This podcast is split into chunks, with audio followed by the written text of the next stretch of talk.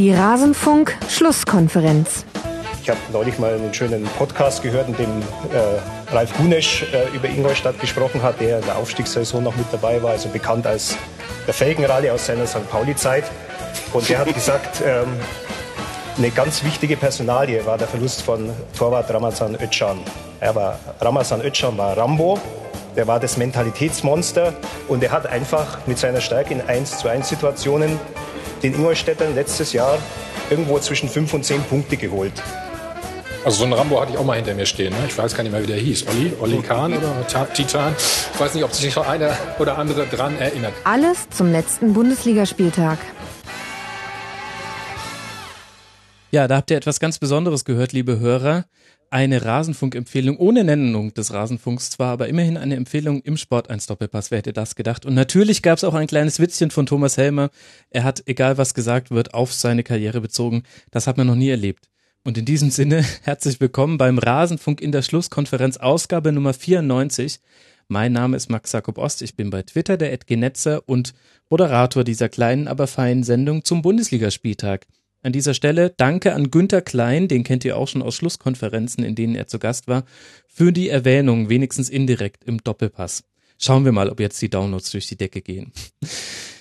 Wir wollen reden über den zehnten Spieltag und wie immer habe ich dazu zwei Gäste bei mir und beide Stimmen sollten euch schon bekannt sein, wenn ihr hier schon länger reinhört. Und zwar zum einen Sven Metzger, der Ed Zugzwang 74, den ihr auch vom Füchsle Talk kennen könntet, unter anderem auf meinsportradio.de. Er ist SC-Fan und das ist einer unserer Schwerpunkte heute. Servus Sven. Hallo Max, einen wunderschönen guten Abend. Ja, sehr schön, dass das mal wieder klappt mit uns beiden. Ist ja schon eine Weile her.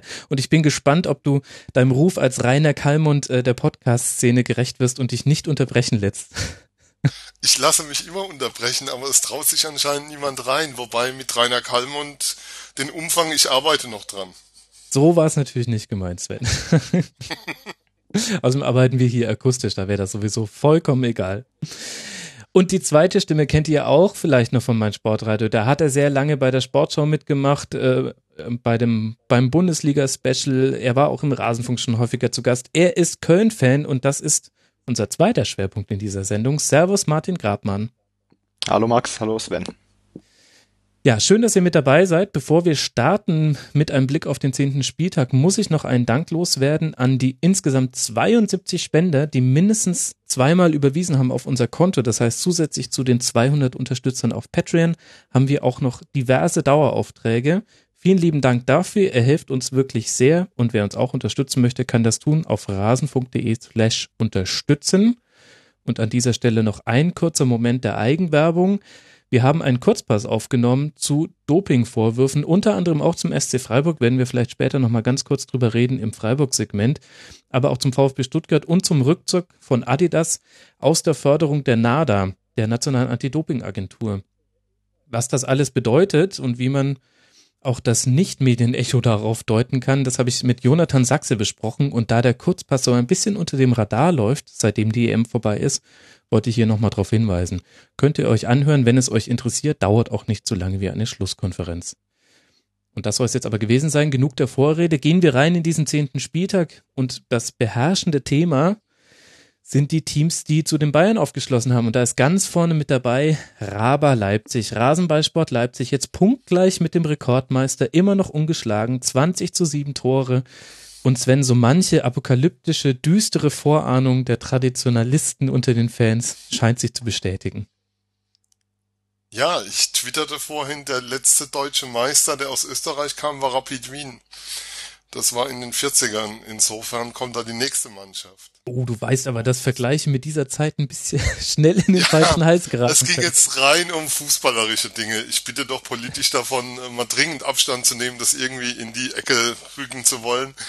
Ähm, wer meine Tweets liest, braucht auch, glaube ich, nur zwei oder drei, um zu sehen, dass mir sowas vollkommen fern liegt. Ähm, ansonsten fußballerisch kann ich zu Leipzig nicht sagen, weil ich von denen diese Saison wirklich gar nichts gesehen habe, außer die Zusammenfassung des Spiels in Darmstadt, weil mich die Mannschaft eigentlich wirklich null interessiert. Ich habe für mich auch so ein, so ein, wie soll ich sagen, so ein Tippspiel jedes Mal, wenn der Jens Huber in der Big Show vom Projekt RB Leipzig spricht, skippe ich ein Kapitel weiter. weil ich finde es einfach es ödet mich im höchsten Maße an, wie darüber geredet wird und danke, ähm, nicht mein Thema. Das ist faszinierend, weil wir eine so radikale Meinung hier in der Schlusskonferenz noch nicht vertreten hatten. Die Hörer, die schon seit Beginn der Saison dabei sind, wissen, können so ein bisschen erahnen, wie meine Meinung ist. Ich reduziere mich auf den Protest Raber zu sagen und fühle mich dabei auch ganz gut, trotz aller Diskussionen darum. Martin, wie stehst du so generell Leipzig gegenüber? Mit dir kann ich aber über das Spiel heute gegen Mainz sprechen über das Spiel können wir reden. Ich habe das Spiel auch gesehen tatsächlich. Ähm, nicht aufmerksam 90 Minuten lang, aber so wie man Sonntagsspiele eben verfolgt, wenn es nicht die eigene Mannschaft ist. ähm, also und, du hast auch äh, nebenher den, die Schlusskonferenz vorbereitet. So verfolge ich nämlich immer die Sonntagsspiele. Im, Im Prinzip, genau. Und ähm, habe dann das Spiel gesehen. Äh, über Leipzig an sich ja, wir können über das Spiel reden, wir können auch über die Mannschaft reden. Ich habe diese Diskussion sehr angeregt verfolgt. Ich hatte das über Twitter mitbekommen, vor allen Dingen, ähm, dass du ja in dieser Sendung Raba Leipzig sagst und äh, muss sagen, es hat mir A ein Schmunzeln ins Gesicht gezaubert und B finde ich es ähm, sehr nachvollziehbar auch. Es ändert natürlich im Großen und Ganzen nichts, das werden wir alle drei nicht, ja. aber ähm, insgesamt ist das vielleicht ein Schritt gegen die eigentlich indizierte Werbewirkung, die diese Rasenballsportkonstrukt haben sollte. Äh, was man aber natürlich trotzdem sagen muss, ist, und damit so ein bisschen rüber zum Spiel von heute, ähm, was die Fußballer sich auf den Platz bringen, ist sehr, äh, sehr ansprechend ganz losgelöst von allem, was dahinter steht. Auch diese Konzeptgeschichte und dass man dann sagen will, ja, junge Leute, das natürlich sind das junge Leute, aber das sind junge Leute, die haben viele Millionen Euro gekostet. Ähm, aber was die Fußballer richtig auf den Platz bringen, finde ich gut. Mhm. Und äh, man muss einfach auch sagen, so blöd das klingt, der Fußball in Leipzig profitiert schon davon, was man daran merkt, dass Leute, die sehr, sehr lange vielleicht nicht bei Lok oder so im Stadion waren, weil man da ja auch ähm, ich war jetzt selber nicht da, ich komme nicht aus Leipzig, ich habe, äh, das liegt mir fern, ich komme aus Köln, ähm, kann da also nicht dezidiert was zu sagen, aber was man so hört, ist im Stadion ja schon so, dass viele Familien mit Kindern da nicht mehr hingegangen sind, weil da immer Stress war oder stressanfällige Situationen. Das hat man jetzt nicht. Die Stimmung im Stadion ist auch super mhm. und mal gucken, wie sich das entwickelt, wenn der Erfolg mal ausbleiben wird. Ja. Aber jetzt für den Moment, für den zehnten Spieltag kann man sagen, ausverkauftes Haus zu, am Abends gegen den FSV Mainz 05. Das ist nicht so schlecht. Und du hast es schon angesprochen. Sportlich auch. Also Sven, da entgeht dir so einiges, wenn du da einen Boykott äh, vollziehst, wenn wir es mal nur auf sportlich runterbrechen. Denn das ist immer noch ein, eine, eine hohe Geschwindigkeit im Spiel, wo ich mich allerdings auch gefragt habe, Martin, warum Warum hat Mainz da überhaupt so viele Gelegenheiten zu geboten? Also inzwischen weiß man doch, dass man Umschaltsituationen gegen Leipzig wirklich, soweit es geht, vermeiden sollte. Und dann fallen eigentlich von den drei, drei Toren, würde ich sagen, waren alle drei aus unnötigen Umschaltsituationen heraus erzielt. Ja, aber um den Vergleich zu ziehen, der naheliegend ist, wenn man an Raba Leipzig denkt, 1899 Hoffenheim war genau das gleiche die sind in die erste Liga aufgestiegen und haben mit ihrer Spielweise, die es damals, ich will nicht sagen, das hat es vorher nie gegeben, aber die damals erfrischend war und wo die Mannschaften sich darauf einstellen mussten. Und Woche für Woche hörte man in den Pressekonferenzen der gegnerischen Trainer vor dem Spiel, ja, alle haben sich blöd von denen überrumpeln lassen, uns passiert das nicht. Und Woche für Woche passierte das dann doch wieder und am Ende waren die Herbstmeister. So ähnlich wird das bei Raba Leipzig auch sein. Ich glaube, viele, viele, viele Mannschaften, auch gute Mannschaften, unterschätzen die wissen, die spielen Pressing und die spielen schnelles Umschaltspiel, aber unterschätzen, mit was für einem Tempo die das tatsächlich mhm. machen und mit welcher Intensität. Und deswegen läuft halt Woche für Woche für Woche auch eine gute, eigentlich solide arbeitende Mannschaft wie Mainz jetzt äh, da, da blöd rein. Es sind schon ganz andere Mannschaften blöd da reingelaufen. Dieses frühe Tor, das Leipzig jetzt geschossen hat, ich sage aus eigener Erfahrung, gab es ja beim FC auch. Mhm. Das ist dieses, die ersten fünf Minuten, die ersten fünf bis zehn Minuten überrumpelt Leipzig den Gegner, weil die vielleicht mit einem hohen Tempo gerechnet haben und mit Druck gerechnet haben, aber nicht in dieser Höhe und dann profitieren die natürlich wie heute gegen Mainz auch sehr davon, dass dann das Tor fällt. Und gegen Mainz ähm, haben sie dann das konsequent zu Ende gespielt, weil Mainz es nicht schnell genug geschafft hat, einen Ausgleich zu erzielen, um das Spiel wieder ein bisschen offener zu gestalten. Weil, wie du schon sagst, ähm, Leipzig lebt von diesen Kontersituationen, lebt von diesem Umschaltspiel. Und wenn du 1-0 führst, das wissen alle, die sich mit Fußball ein bisschen auskennen, ist es viel einfacher, auf Umschalt, äh, zu Umschaltsituationen zu kommen, als mhm. das ist, wenn du hinten liegst oder wenn es unentschieden steht. Ähm, ganz kurz mal, wenn ich da reingrätschen darf, wenn Leipzig Herbstmeister wird, Heißt das, dass der VfL Wolfsburg am Ende Meister wird? Was ist dann schlimmer? Das Leipzig. Das hatten wir ja damals bei dieser Hoffenheim-Saison, wo Hoffenheim am Ende, glaube ich, siebter oder achter wurde. Sie wurden Herbstmeister und äh, wurden dann mit Härte abgegrätscht, vor allem in der Rückrunde. Da gab es ja ein brutales Spiel nach dem nach diesem Sieg der Bayern, gab es ja noch ein Heimspiel gegen Schalke, äh, wo die Schalker auf alles getreten haben, was sich bewegt hat und mit einem Punkt davon kamen. Und in der Rückrunde war das dann so mit der Schlüssel neben den, neben anderen Dingen, die da in der Winterpause passiert waren. Ist das die Hoffnung, dass am Ende Felix Magath irgendwie jetzt eine Mannschaft übernimmt in der Winterpause und die dann zum Meistertitel führt? So weit würde ich nicht gehen. Wo ich, was ich eins zu eins unterschreiben würde, ist, wenn äh, ich glaube, dass das bei Raba Leipzig in der Rückrunde eine einzige Treterei der Gegner wird, weil auch da, wenn die, wenn nicht eine Mannschaft kommt, so wie das bei äh, Leverkusen war, kurz nachdem Roger Schmidt die übernommen hat, wo am Anfang auch alle Schwierigkeiten hatten und dann hat eine Mannschaft gezeigt, wie es geht und dann haben es alle gemacht. Wenn das bei Raba Leipzig nicht kommt, wird das äh, passieren, wie bei Hoffenheim, wie du richtig sagst, dann wird in der Rückrunde ein einziges Getrete und dann werden die halt auch ihre Punkte lassen ich weiß, weiß ehrlich gesagt gar nicht, ob es jetzt, ob ich es jetzt auf so eine Ebene reduzieren will. Also ja, ich denke auch, dass physisch gespielt werden muss gegen Leipzig. Das, das haben aber, glaube ich, andere Gegner jetzt auch schon probiert. Gerade die vermeintlichen Abstiegskonkurrenten sind auch sehr physisch in die Spiele gegen Leipzig gegangen und hatten dann oft das Problem, dem Moment, wo du das Tackling gesetzt hast, war dann halt leider jemand wie Pausen schon vorbeigelaufen und du hast die Luft irgendwie getackelt also ich weiß gar nicht, ob das ähm, tatsächlich das Problem wird. Ich finde es aber schon interessant, die Frage zu stellen, wie lange kann man diesen hohen Aufwand gehen? Natürlich nur die einfache Belastung, also äh, noch keine Champions League oder Europa League Spiele in den Wochen dazwischen, aber auch eine sehr junge Mannschaft, die halt wirklich sehr, sehr viel investieren muss. Und man hat in den letzten Spielen schon gesehen, es ist durchaus ein wichtiger Faktor, dass die Einwechslungen dann auch zünden. Da hat Leipzig einen personellen Vorteil, auch durch die ähm, nicht sportlichen Gegebenheiten. Also man hat einfach einen Kader, der viel, viel besser ist als das, was ein durchschnittlicher Aufsteiger zur Verfügung hat, weil man einfach wahnsinnig viel Geld reingesteckt hat. Aber das war schon in den letzten Spielen ein Faktor, dass von der Bank dann Leute kamen, die auch getroffen haben. Und das ist so die Frage, die ich mir so ein bisschen stelle. Ich meine, wir haben jetzt den zehnten Spieltag. Jetzt müssen die erstmal bis in die Winterpause kommen. Da traue ich denen durchaus zu, dass das vielleicht sogar eine ähnliche Situation ist wie mit Hoffenheim damals, die ja auch eins ihrer letzten Hinrundenspiele gegen die Bayern hatten so wie es jetzt mit äh, Rabe auch sein wird am 16. Spieltag, dem letzten Spieltag vor der Winterpause. Aber ob sich das schon über 34 Spieltage trägt mit diesem hohen Aufwand, da bin ich mir noch nicht ganz sicher. Das ist eher so das größere Fragezeichen, als ich habe, äh, dass ich habe. Also ich rechne da eher weniger mit einem Faulregen, sondern eher damit, dass die, da müssen nur mal so zwei, drei ein bisschen, im, vielleicht auch nur im Kopf müde werden und dann funktioniert das alles schon gerade nicht mehr so flüssig, wie es gerade ist. derzeit ja. ist ist es auch wirklich, als wäre gerade der Poolbillardtisch so in eine Richtung äh, geneigt und dann rollen halt auch alle Kugeln dahin. Es läuft gerade alles von alleine. Das siehst du auch schon daran, ähm, heute in dem Spiel von Leipzig gegen Mainz. Ich weiß gar nicht zu welchem Zeitpunkt das war, aber irgendwann zwischendurch weit weg von der von der äh, vom Schlusspfiff hatte Leipzig schon einen Kilometer mehr gelaufen als Mannschaft als Mainz. Ja, die haben natürlich, du hast völlig recht, die betreiben einen Riesenaufwand. Ähm, aber ich glaube, dass dann wieder der Vorteil, du hast junge Spieler. Natürlich, auch junge Spieler haben Formkrisen, das ist so. Aber weil sie junge Spieler sind und da kein Pizarro auf dem Platz steht, haben die auch alle noch Kondition. Und äh, du kannst dann wechseln, du kannst dreimal wechseln. Als Leipzig musst du auch wahrscheinlich dreimal wechseln pro Spiel, um da ein bisschen was eine Rotation reinzukriegen. Aber durch diese Kadertiefe, durch wieder diese ganzen Dinge, und jetzt müssen wir doch wieder drüber reden, die ein normaler Aufsteiger einfach nicht hat und mhm. die teilweise auch Mannschaften nicht haben, die seit fünf, zehn oder zwanzig Jahren in der Bundesliga spielen, diese Möglichkeiten. Ja, Hamburg spielt seit 50 Jahren in der Bundesliga und hat, glaube ich, äh, dieses Jahr mehr Schulden gemacht, als Leipzig ausgegeben hat, ja, oder Umsatz hatte oder sowas, äh, um das mal ein bisschen überspitzt darzustellen darzustellen. Und ähm, gerade deswegen haben die halt diese Vorteile. Wenn die Kadertiefe hast, merkst du das nicht so schnell. Also, dass sich das von selbst erledigt, glaube ich noch nicht. Mhm.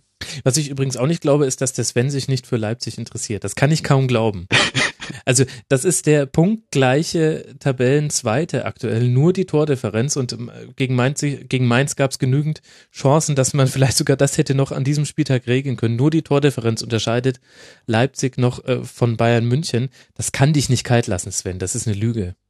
Ähm, ich finde es einfach furchtbar langweilig. Also ich finde es wirklich furchtbar langweilig. Das ist, das ist für mich kein Projekt, sondern das ist so eine Nummer, mal schauen, wie viel Geld wir brauchen, um Meister zu werden. Das hast du in anderen Sportarten auch an vielen Stellen, aber ich finde es einfach öde. Ich habe mir gerade nochmal die Transfersumme angeschaut dieses Jahr.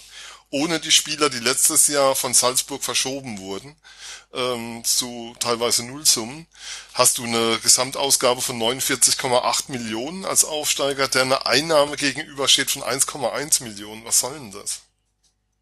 Wo, wo ist da, wo ist da der Reiz? Also das, das hat für mich, das ist ein Verein, die haben in der, in der vierten Liga drei Jahre lang gespielt.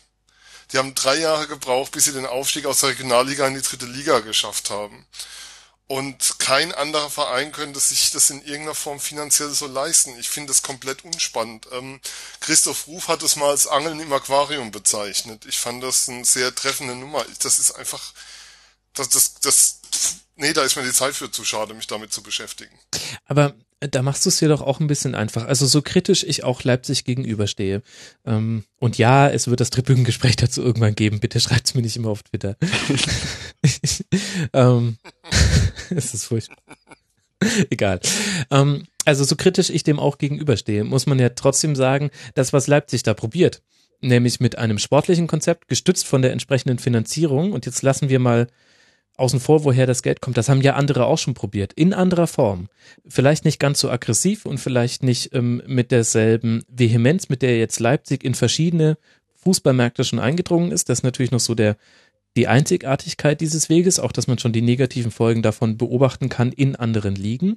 Aber grundsätzlich ist das ja etwas, wenn wir vorhin über, über Magats VfL Wolfsburg reden mit Grafitsch und Jeko, da hat auch jemand sehr, sehr viel Geld in die Hand genommen, hat etwas ein bisschen anders gemacht als andere Bundesligisten und hat damit zur Meisterschaft gebracht. Und ich finde, also ich kann das nicht mit Langeweile beobachten, wenn mir, wenn ich sonst schon in meinem Leben keine Ahnung, wie viele Bundesliga-Spielzeiten mit Spannung verfolgt habe, dann muss ich das rein sportlich gesehen interessant finden, wenn da jemand nach zehn Spieltagen ungeschlagen ist und vor allem eine Art Fußball spielt, die ich in dieser Liga nur von zwei, drei anderen Mannschaften sehe. Ja, also du kannst natürlich sagen, dass es sozusagen sportlich durchaus interessant sein kann, aber die Bundesliga kannst du ja nicht mehr nur auf das Sportliche reduzieren. So funktioniert ja die Bundesliga nun seit Jahren nicht mehr. Und ähm, das ist ja eine Situation, die sich fortsetzen wird.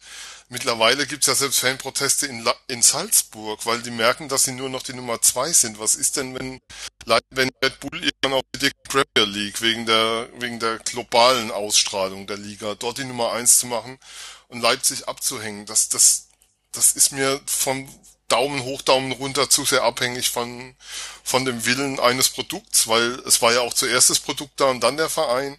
No way. Also, nee, nee, ich, ich verstehe sportlich, dass man es das interessant finden kann.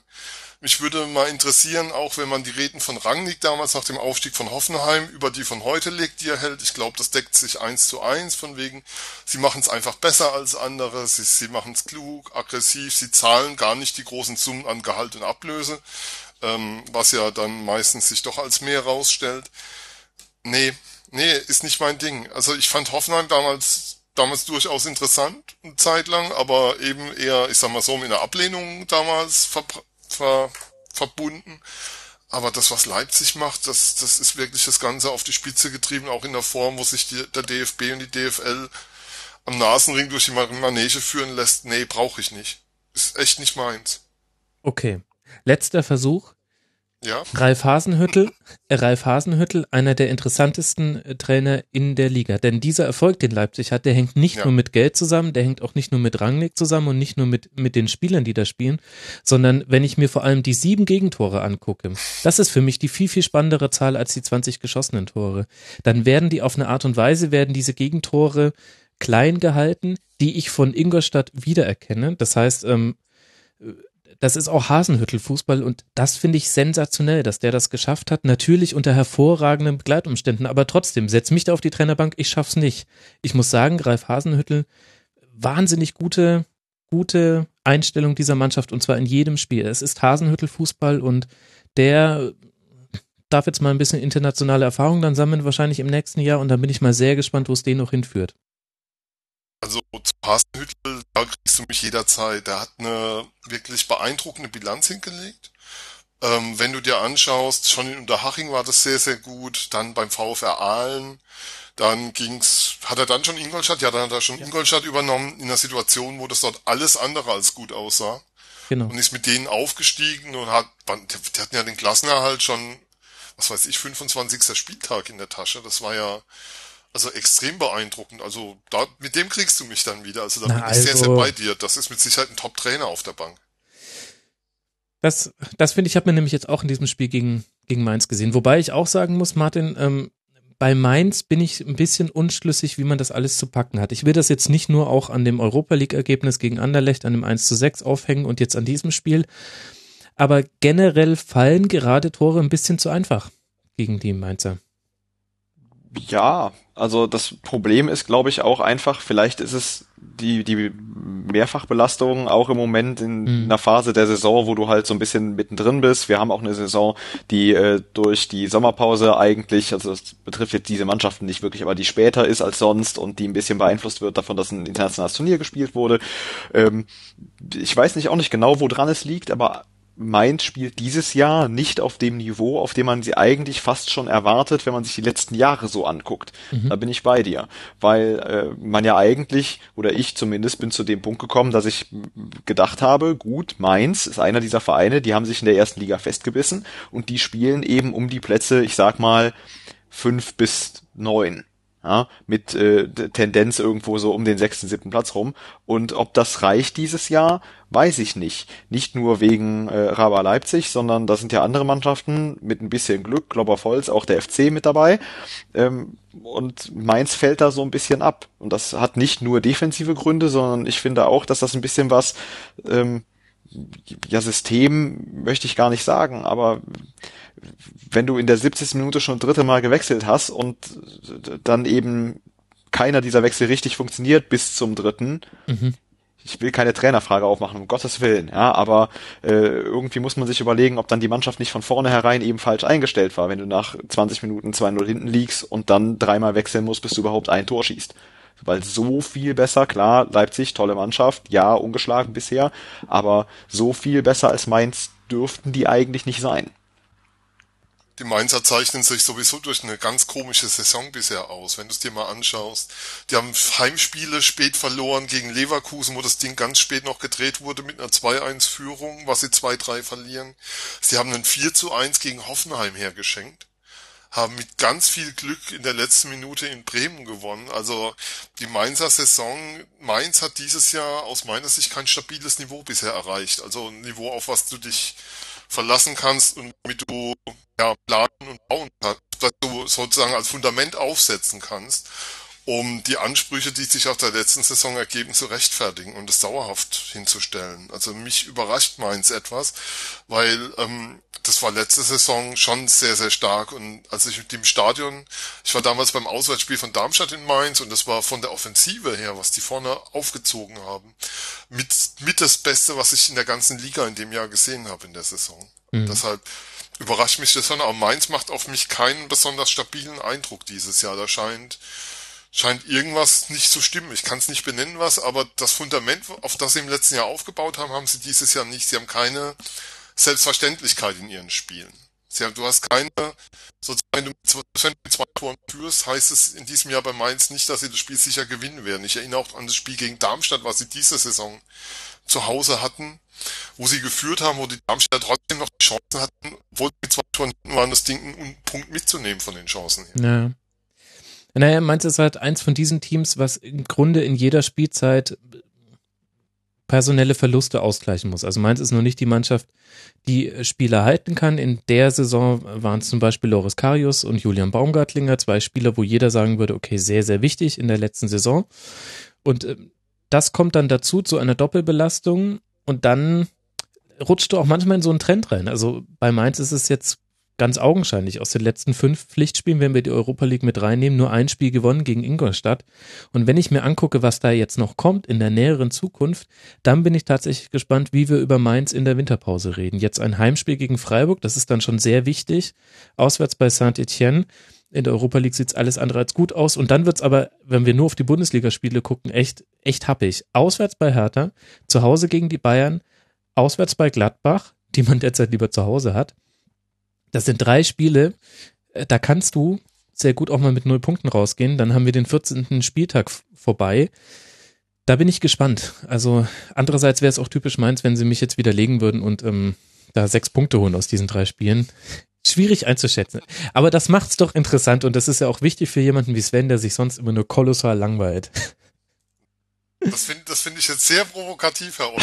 Da noch mal drüber reden. Ja, irgendwie muss ich dich ja aus deiner, aus deiner Haltung raus. Aber, aber Mainz ist so eine Mannschaft, wo ich eigentlich jahrelang als SC-Fan immer gehofft habe. Du suchst ja vor der Saison drei Idioten, die es schlechter machen als du. Ja.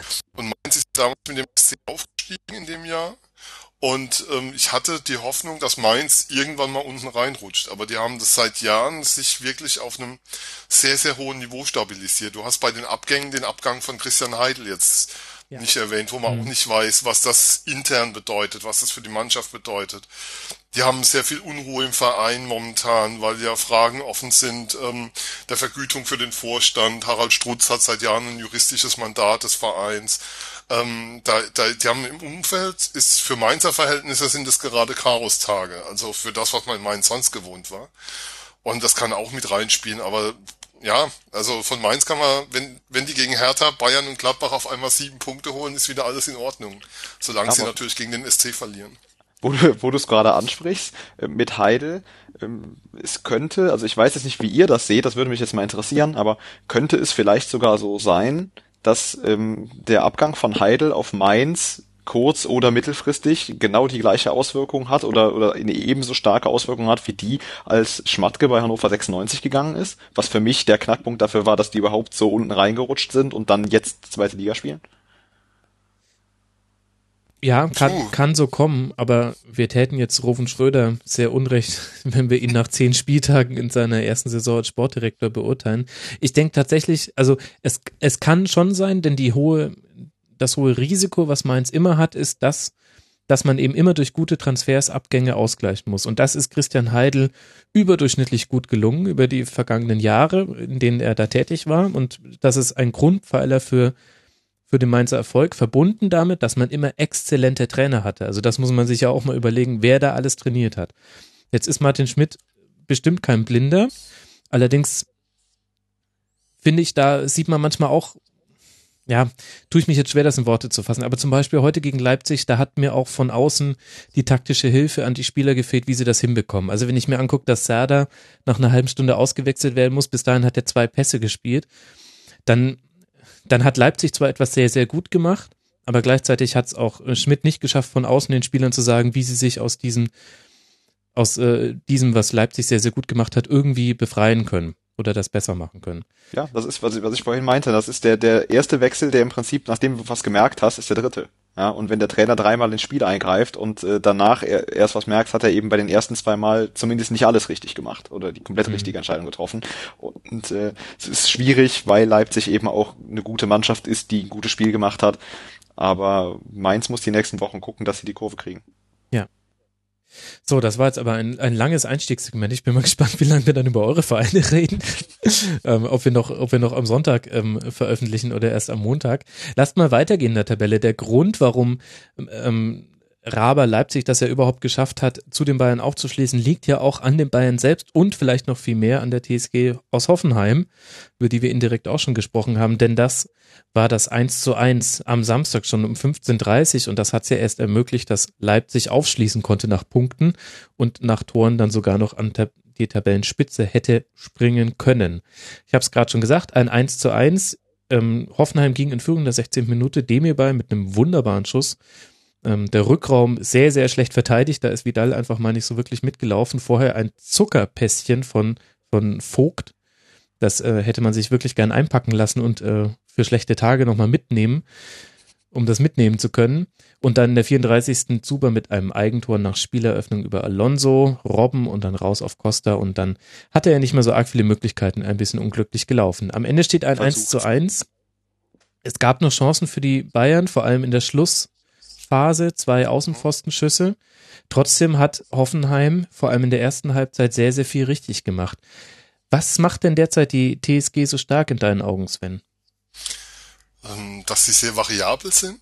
Also sie haben ein hohes Maß Variabilität in ihrem Kader, also in ihrem Spiel, können während dem Spiel auf verschiedene Systeme umstellen, mhm. haben in einigen Spielen auch das Spielglück, was man dann auch braucht, also um oben zu stehen. Ich werf gern was ins, ins die Spardose hinein an der Stelle, aber das ist wirklich so. Ähm, haben eine große, haben Spieler drin, die eine großartige Entwicklung genommen haben. Also ein Kader Rabeck war am Anfang, dachte man so, na ja, mal sehen und mittlerweile überragender Spieler auf der Außenbahn. Ich glaube, über Niklas Süle braucht man nicht mehr reden. Ist der nominiert von Löw oder hat er ihn wieder ignoriert? Hm, diesmal glaube ich, ich nicht, nein. Ich weiß es gerade nicht. Dann ähm, dem hierbei vom HSV gekommen. Hallo Hamburg. Der hat mal in Kaiserslautern gespielt und in Düsseldorf noch letztes Jahr. Manche erinnern sich noch dran. Ähm, zu einem, zu einem überdurchschnittlich guten Bundesligaspieler entwickelt. Also Nagelsmann macht da sehr, sehr viel richtig. Und das, das Sandro Wagner hätte ich auch nicht gedacht, dass das funktioniert. Also passt einfach sehr, sehr viel zusammen. Und ein ganz entscheidender Faktor ist, die Mannschaft ist mutig. Also mhm. Oh, zu mutig offenbar für den Sven, der eben aus der Leitung gefallen ist. Äh, das werde ich mal beheben. Aber dich habe ich ja noch mit dabei, Martin. Ähm, ja, sehr mutig. Ich, ähm, ich denke, da äh, spielt Sven unter anderem darauf an, wie früh die Bayern angelaufen wurden. Das fand ich auch interessant. Ja, und auch eine Sache, die die, glaube ich, gar nicht mehr gewohnt sind. Also äh, mhm. die Bayern sind ja eigentlich gewohnt, dass die auf den Platz gehen und während die noch da stehen und äh, die Fotos machen und der Schiedsrichter in der Mitte steht mit dem Ball, steht der Gegner schon mit elf Mann im Tor ja, äh, und hofft, dass die bösen Bayern nicht kommen. Und das war hier gar nicht so. Hoffenheim hat das toll gespielt, Hoffenheim ist völlig verdient in Führung gegangen, hat die Bayern da am Anfang äh, ein bisschen überrumpelt, ein bisschen blöd aussehen lassen auch. Ähm, danach sind die Bayern gut ins Spiel gekommen und man muss zu dem Eigentor ja auch sagen, äh, wenn der Ball nicht reingegrätscht wird, äh, Zuber versucht's, er versucht irgendwie hinter den Ball zu kommen und kriegt den nicht mehr ganz rausgeschaufelt. Er wollte den neben das Tor ziehen. Äh, wenn er da nicht dran geht, steht Lewandowski direkt hinter ihm. Ja, und dann ist der Ball drin und dann steht's auch da 1-1. Äh, und man darf jetzt bei Bayern nicht hingehen und sagen, oh Gott, hier brennt der Baum. Ähm, Müller, der im Moment einfach diese Form nicht hat. Das ist mhm. ganz traurig, aber wenn der nicht in dieser Grottenform ist, die der im Moment hat, sondern in einer halbwegs normalen, macht er das Tor und dann steht 2-1 das Spiel gewonnen. Nur Hoffenheim hat gesagt, wir fahren hier hin, wir haben eine Chance, Punkte mitzunehmen und die wollen wir nutzen und hat das gut gemacht. Und Sven hat es schon angedeutet, äh, die haben einen Trainer, der, und wo wir vorhin bei Mainz auch schon über einen Trainer gesprochen haben, müssen wir hier mal positiv über einen Trainer sprechen, der mhm. mit äh, Julian Nagelsmann wirklich ein Konzept hat, eine Idee hat und äh, der diese Idee, seit er Trainer ist, was ja früher war, als er eigentlich äh, sollte, sehr, sehr gut umsetzt. Also was Nagelsmann in Hoffenheim macht, finde ich toll. Mhm. Und äh, das spiegelt sich dann darin nieder, dass man gegen Bayern auch völlig verdient 1 zu 1 spielt. Und man kann, die Hoffenheimer haben ja am Ende auch noch eine Chance gehabt, vielleicht mhm. dieses Spiel sogar gewinnen. Mit ein bisschen mehr Glück. Und das finde ich auch wirklich interessant, dass ähm, dass man immer merkt, wenn die Bayern effektiv im Spielaufbau gestört werden. Also es gab durchaus auch schon andere, die es versucht haben in dieser Saison, also unter anderem Augsburg zum Beispiel am letzten Spieltag hat auch, wenn die Bayern in der eigenen Hälfte waren, wurden die Bayern auch angelaufen, aber das war wenig effektiv. Und diesmal hat man sich vor allem auf Alonso konzentriert, den der war komplett aus dem Spiel herausgenommen und wurde gleichzeitig aber auch als Schwachstelle ähm, identifiziert in der Rückwärtsbewegung. Also Nagelsmann sprach nach dem Spiel davon, dass man versucht hat, die Räume neben Alonso zu bespielen und so ist unter anderem auch der Pass zum 1 zu 0 gespielt worden. Fand ich eine interessante Aussage. Aber wenn das eben ein Gegner gut macht, dann sieht man, das passiert dem Bayern nicht so oft. Das passiert ihnen im Jahr, ja, pro Hinserie wahrscheinlich dreimal, irgendwie einmal in der Champions League und zweimal in der Bundesliga und dann ist das unangenehm für die. Und das finde ich wirklich interessant, dass das nur einige Mannschaften hinbekommen und dass es dann aber auch jedes Mal mit Ansage eigentlich so ist, dass die Bayern sich aus so etwas nicht lösen können und dass vor allem die ersten Halbzeiten von solchen Spielen äh, sind für die Bayern in der Offensive selten schön. Die, also die ja. brauchen dann auch richtig Zeit, sich dazu adjustieren. Aber nur so kriegst du sie ja auch. Wenn die Bayern in den mhm. ersten 20 Minuten ein Tor schießen, ob es jetzt das 1-0 ist oder das 1-1, dann hast du quasi das Spiel schon verloren, um es mal versuchen, so, so dramatisch wie möglich zu formulieren, weil dann kommen die in dieses Laufen rein. Wenn genau das eben nicht passiert und die ein bisschen länger brauchen, um vielleicht den Ausgleich zu schaffen, dann ähm, kriegst du die eben ganz anders in das Spiel rein. Dann haben die nicht noch eine Stunde oder 70 Minuten Zeit, um irgendwie den zweiten Treffer zu machen. Und äh, wenn die zu viel Zeit haben, wie man ja hier auch gesehen hat, sie hatten eine knappe Stunde nach dem äh, nach dem Ausgleichstreffer, um noch ein Tor zu machen, dann kriegen sie ja auch die Chancen, dass mhm. sie in diesem Spiel jetzt das Pech hatten, dass sie häufiger den Pfosten getroffen haben als das Tor. Das kommt eben auch bei Bayern vor, aber wie du schon sagst, vielleicht ein, zwei Mal in der Saison. Mhm. Interessant, Sven, finde ich, äh, die Genervtheit, die man bei den Bayern merkt. Also jetzt nicht nur bei einem vollkommen frustrierten Thomas Müller, das ist noch sehr, sehr einleuchtend, dass der gerade mit null Saisontoren in der Bundesliga nicht ganz zufrieden ist. Äh, das will jedem, glaube ich, noch schnell in den Kopf. Aber insgesamt hat man der kompletten Mannschaft angemerkt, das äh, geht denen richtig auf den Zeiger, dass die derzeit immer noch nicht so ganz ihre PS auf den Rasen bekommen. Das finde ich ein interessantes Zeichen bei ja immerhin sechs Punkten Vorsprung zum Beispiel auf Borussia Dortmund. Ja, die Aussagen sind ähm, nach dem Spiel so, dass du das Gefühl hast, die Mannschaft kann nicht zufrieden sein. Ähm, Lewandowski sprach davon, dass sie kein strukturiertes Spiel hinbekommen haben, mhm. dass ihnen komplett, ähm, dass sie immer noch keine Struktur in ihrem Spiel haben. Und du hast schon das Gefühl, die große Freiheit, die unter Ancelotti angekündigt wurde vor der Saison, ähm, gerade so, als wäre da überhaupt keine Vorgabe und jeder könnte Waldorf-like machen, was er mag. So ist es natürlich nicht, aber so wurde es ein Stück weit verkauft, um mal wieder diesen Gegensatz zu Pep Guardiola darzustellen. Ähm, das fruchtet noch nicht. Also man hat das Gefühl, dass, dass es einfach Zeit braucht. Und so ein Trainerwechsel, gerade von einem Trainer, der nun wirklich sehr genau von jedem Spieler Dinge verlangt und Vorgaben gemacht hat zu einem Trainer, der seinen Spielern schon mehr Freiraum gibt, ist einer, der einfach auch Zeit braucht. Und wenn die individuelle Qualität ähm, zwar für eine Überlegenheit reicht, aber nicht für, nicht für Tore reicht. Also dann, dann zeigt sich das auch daran, die Krise von Thomas Müller ist ja nicht erst in Anführungszeichen nur an der Torarmut dieses Jahr zu sehen, diese Saison zu sehen. Er war ja auch bei der EM in vielen Spielen total Ausfall. Also das setzt sich schon länger fort. Das, und das ist natürlich schon ja so ein Freak-Faktor, der dir momentan einfach fehlt beim Spiel der Bayern. Und die individuelle Klasse reicht dann zwar, um in der zweiten Halbzeit mehr oder minder nur in eine Richtung zu spielen. Aber sie reicht dann eben momentan nicht, um Spiele zu entscheiden. Zumal sie auf einen Gegner getroffen sind, der auch die Haltung hatte. Wir gehen jetzt hier nicht als Lämmer zur Schlachtbank, sondern wir wollen hier was mitnehmen, wir wollen Fußball spielen und das auch auf dem Platz dokumentierte. Und damit tun sie sich momentan noch sehr schwer im Umgang damit. Ja, definitiv. Ich bin sehr gespannt auf das nächste Spiel der Bayern, liebe Hörer. Ihr werdet es vielleicht schon vor Augen haben. Am 19. November kommt es um 18.30 Uhr zum Auswärtsspiel des FC Bayern bei Borussia Dortmund. Und da bin ich sehr gespannt. Zum einen, na, dass Alonso spielt, ist wahrscheinlich doch relativ sicher, aber dann ähm, wie Tuchel zum Beispiel diese Alonso-Option zieht. Ich glaube, das ist gerade eher für den Gegner äh, interessant, ob Alonso spielt oder nicht. Dann bin ich sehr gespannt, ähm, wie wiederum Bayern äh, vielleicht äh, sich Julian Weigel auf die Füße stellt, mit welcher Maßgabe man da ins Spiel geht. Ich glaube, das wird wieder mal ein sehr interessantes Spiel zwischen diesen Mannschaften und ja auch durchaus, auch tabellarisch ist das ganz schön knackig. Also Dortmund könnte mit einem Sieg zwar auf drei Punkte ranrutschen, es könnte aber auch, wenn Bayern da drei Punkte mitnimmt, dann sind das schon neun. Dann reden wir vielleicht wirklich noch viel, viel intensiver über Leipzig als Bayern-Verfolger. Mal gucken. Ich bin sehr gespannt. Lasst mal. Dürfte ich noch einen natürlich. Satz zu Julian Nagelsmann sagen? Natürlich. Weil ich, ähm, zum einen gibt's mit dem sehr beeindruckendes Interview in der aktuellen Sokrates, ein Sportmagazin, das jetzt neu auf den Markt gekommen ist. Ähm, der zweite Punkt ist, der mir wichtig ist, nochmal um die Haltung der Hoffenheimer momentan klar zu machen. Sandro Wagner ließ sich in der Nachspielzeit gegen Freiburg fallen und hatte, hat eine Verletzung simuliert, die eindeutig keine war und bekam dafür eine Anpfiff von Nagelsmann. Nagelsmann wurde danach auf der Pressekonferenz darauf angesprochen und sagte, ähm, ihm, er möchte sowas von seinen Spielern nicht sehen. Er will von seinen Spielern auch in der Nachspielzeit sehen, dass die Fußball spielen.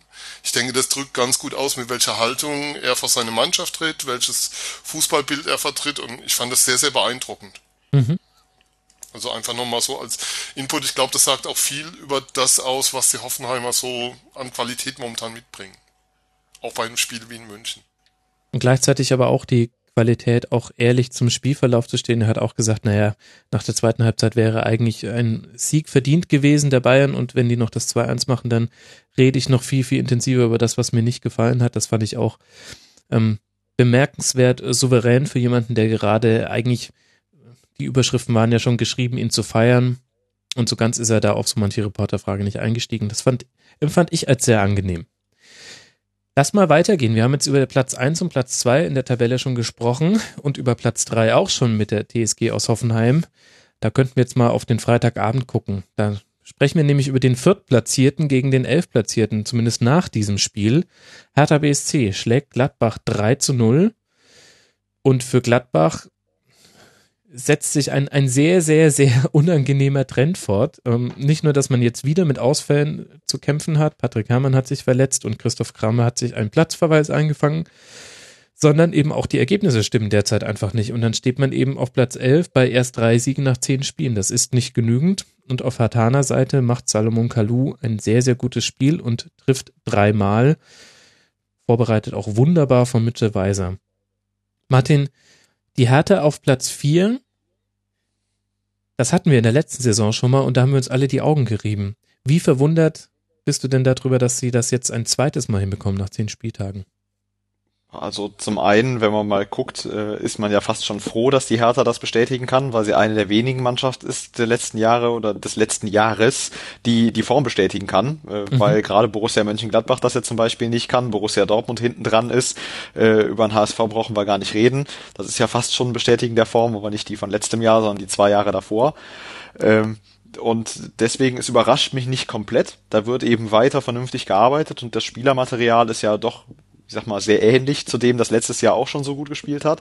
Ähm, aber dass man dann tatsächlich äh, wieder es schafft, obwohl das eigentlich nur die Bestätigung des letzten Jahres ist, so unter dem Radar zu fliegen, das überrascht mich tatsächlich, weil es mhm. immer noch so ist, dass jemand, der auf die Tabelle guckt, der Hertha sieht und die Hertha ist unter den, ich sag mal, ersten drei, ersten vier, dann reibt man sich verwundert die Augen. Und das ist nach letztem Jahr eigentlich nicht mehr angemessen, weil da eben vernünftig gearbeitet wird, weil die ein klares Konzept haben und gerade in Heimspielen, wo ähm, von vornherein ein großer Wert drauf gelegt wurde von Paul Dardai, der gesagt hat, in seiner eigenen Stadion äh, muss man eine Macht sein, da muss man den Fans auch was bieten.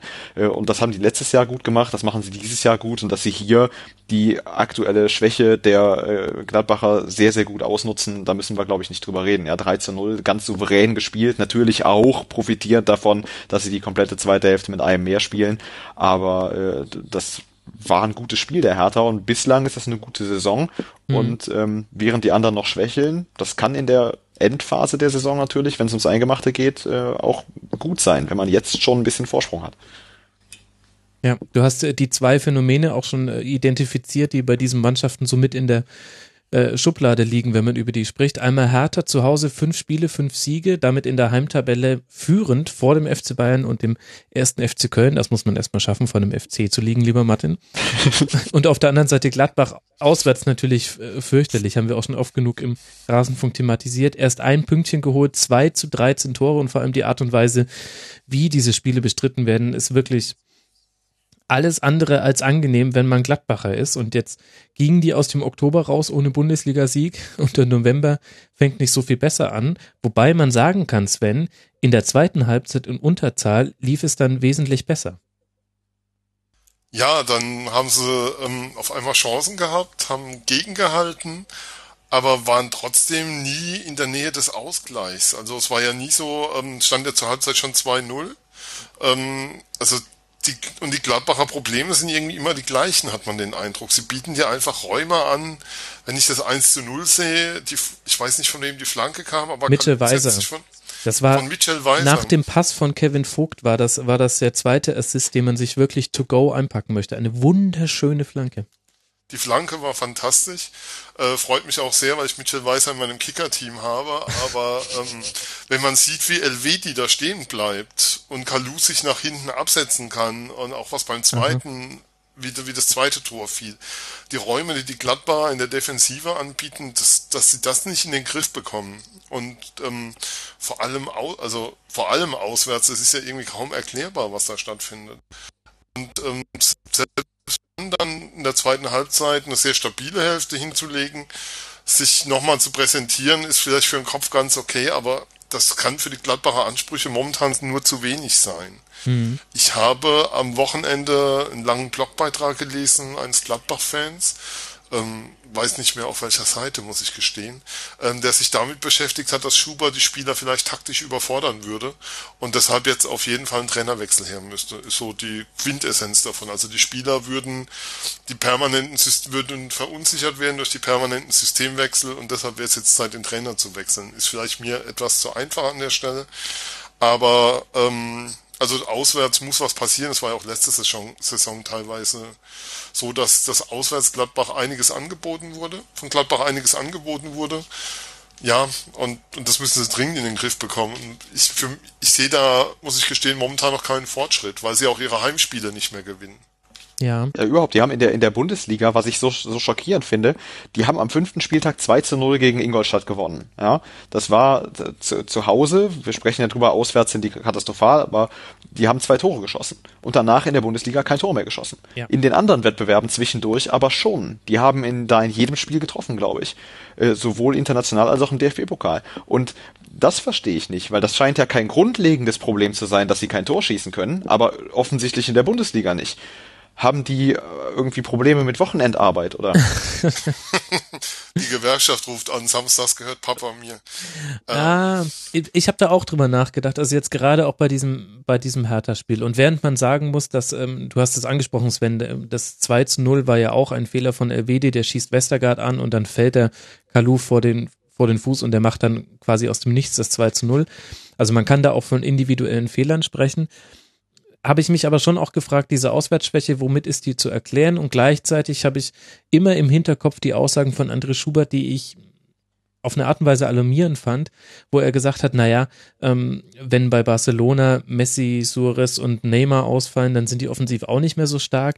Und ich habe das schon in der letzten Schlusskonferenz schon mal angesprochen, deswegen will ich es jetzt nicht wieder auselaborieren, aber ich finde das ein schwieriges Signal, alles auf die verletzten Situation zu schieben, auch wenn es die gibt. Ähm, auch vor dem Hintergrund, weil er damit ja auch über aktuelle Spieler spricht, die in der Mannschaft stehen. Aber habe ich schon in der letzten Schlusskonferenz angesprochen und da schon ein bisschen ausführlicher. Aber ich habe mich tatsächlich gefragt, warum entsteht da so wenig äh, bei Gladbach auswärts? Und meine Theorie dazu ist, dass die Gladbacher Offensive unter Schubert sehr von Geistesblitzen in der Offensive aushängt. Und tatsächlich können diese Geistesblitze manche Spieler sehr, sehr viel besser als andere. Also du merkst einfach, ob ein Raphael oder ob ein Stindel auf dem Platz stehen bei Gladbach, dann hast du ganz andere Vertikalpässe. Die sehen ganz andere Räume, die bespielt werden können. Und das fehlt komplett. Und, und was dann die Mannschaft, glaube ich, verunsichert, ist, dass die Spielauslösung einfach nicht funktioniert. Also das ist zu einfach zuzustellen für den Gegner. Es ist äh, die die Verteidiger, die Sechser werden oft schon zugestellt von den Gegnern, dann geht's immer raus auf Wendt oder auf Hermann und dann hast du den Ball schon an der Außenlinie. Das ist für den Gegner dann schon leichter zu verteidigen.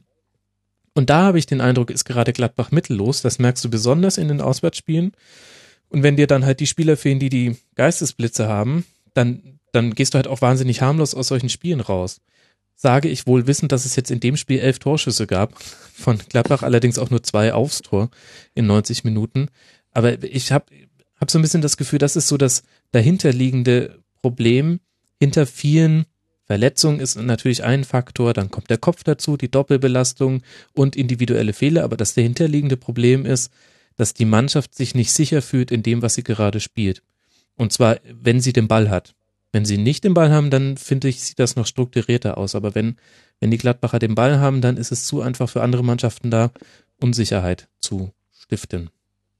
Aber das wäre dann doch wieder ein Argument für Kritik an Schub, die sagt, mit seinen ständigen taktischen Wechseln überfordert er die Mannschaft an der Stelle, weil ihr die Sicherheit fehlt im Umgang, wenn sie den Ball hat, dann wäre da ja vielleicht doch was dran. Was mir eben extrem aufstößt, ist, dass man aus Gladbach immer wieder hört, dass die Mannschaft momentan auf dem Zahnfleisch geht, dass sie physisch ähm, große, große Probleme haben zurzeit und sich immer wieder von Spiel zu Spiel schleppen müssen. Das war ja auch so ein bisschen die Ausgangslage für ja für das Klagen von Max Eberl über die Spielansetzung an einem Freitag.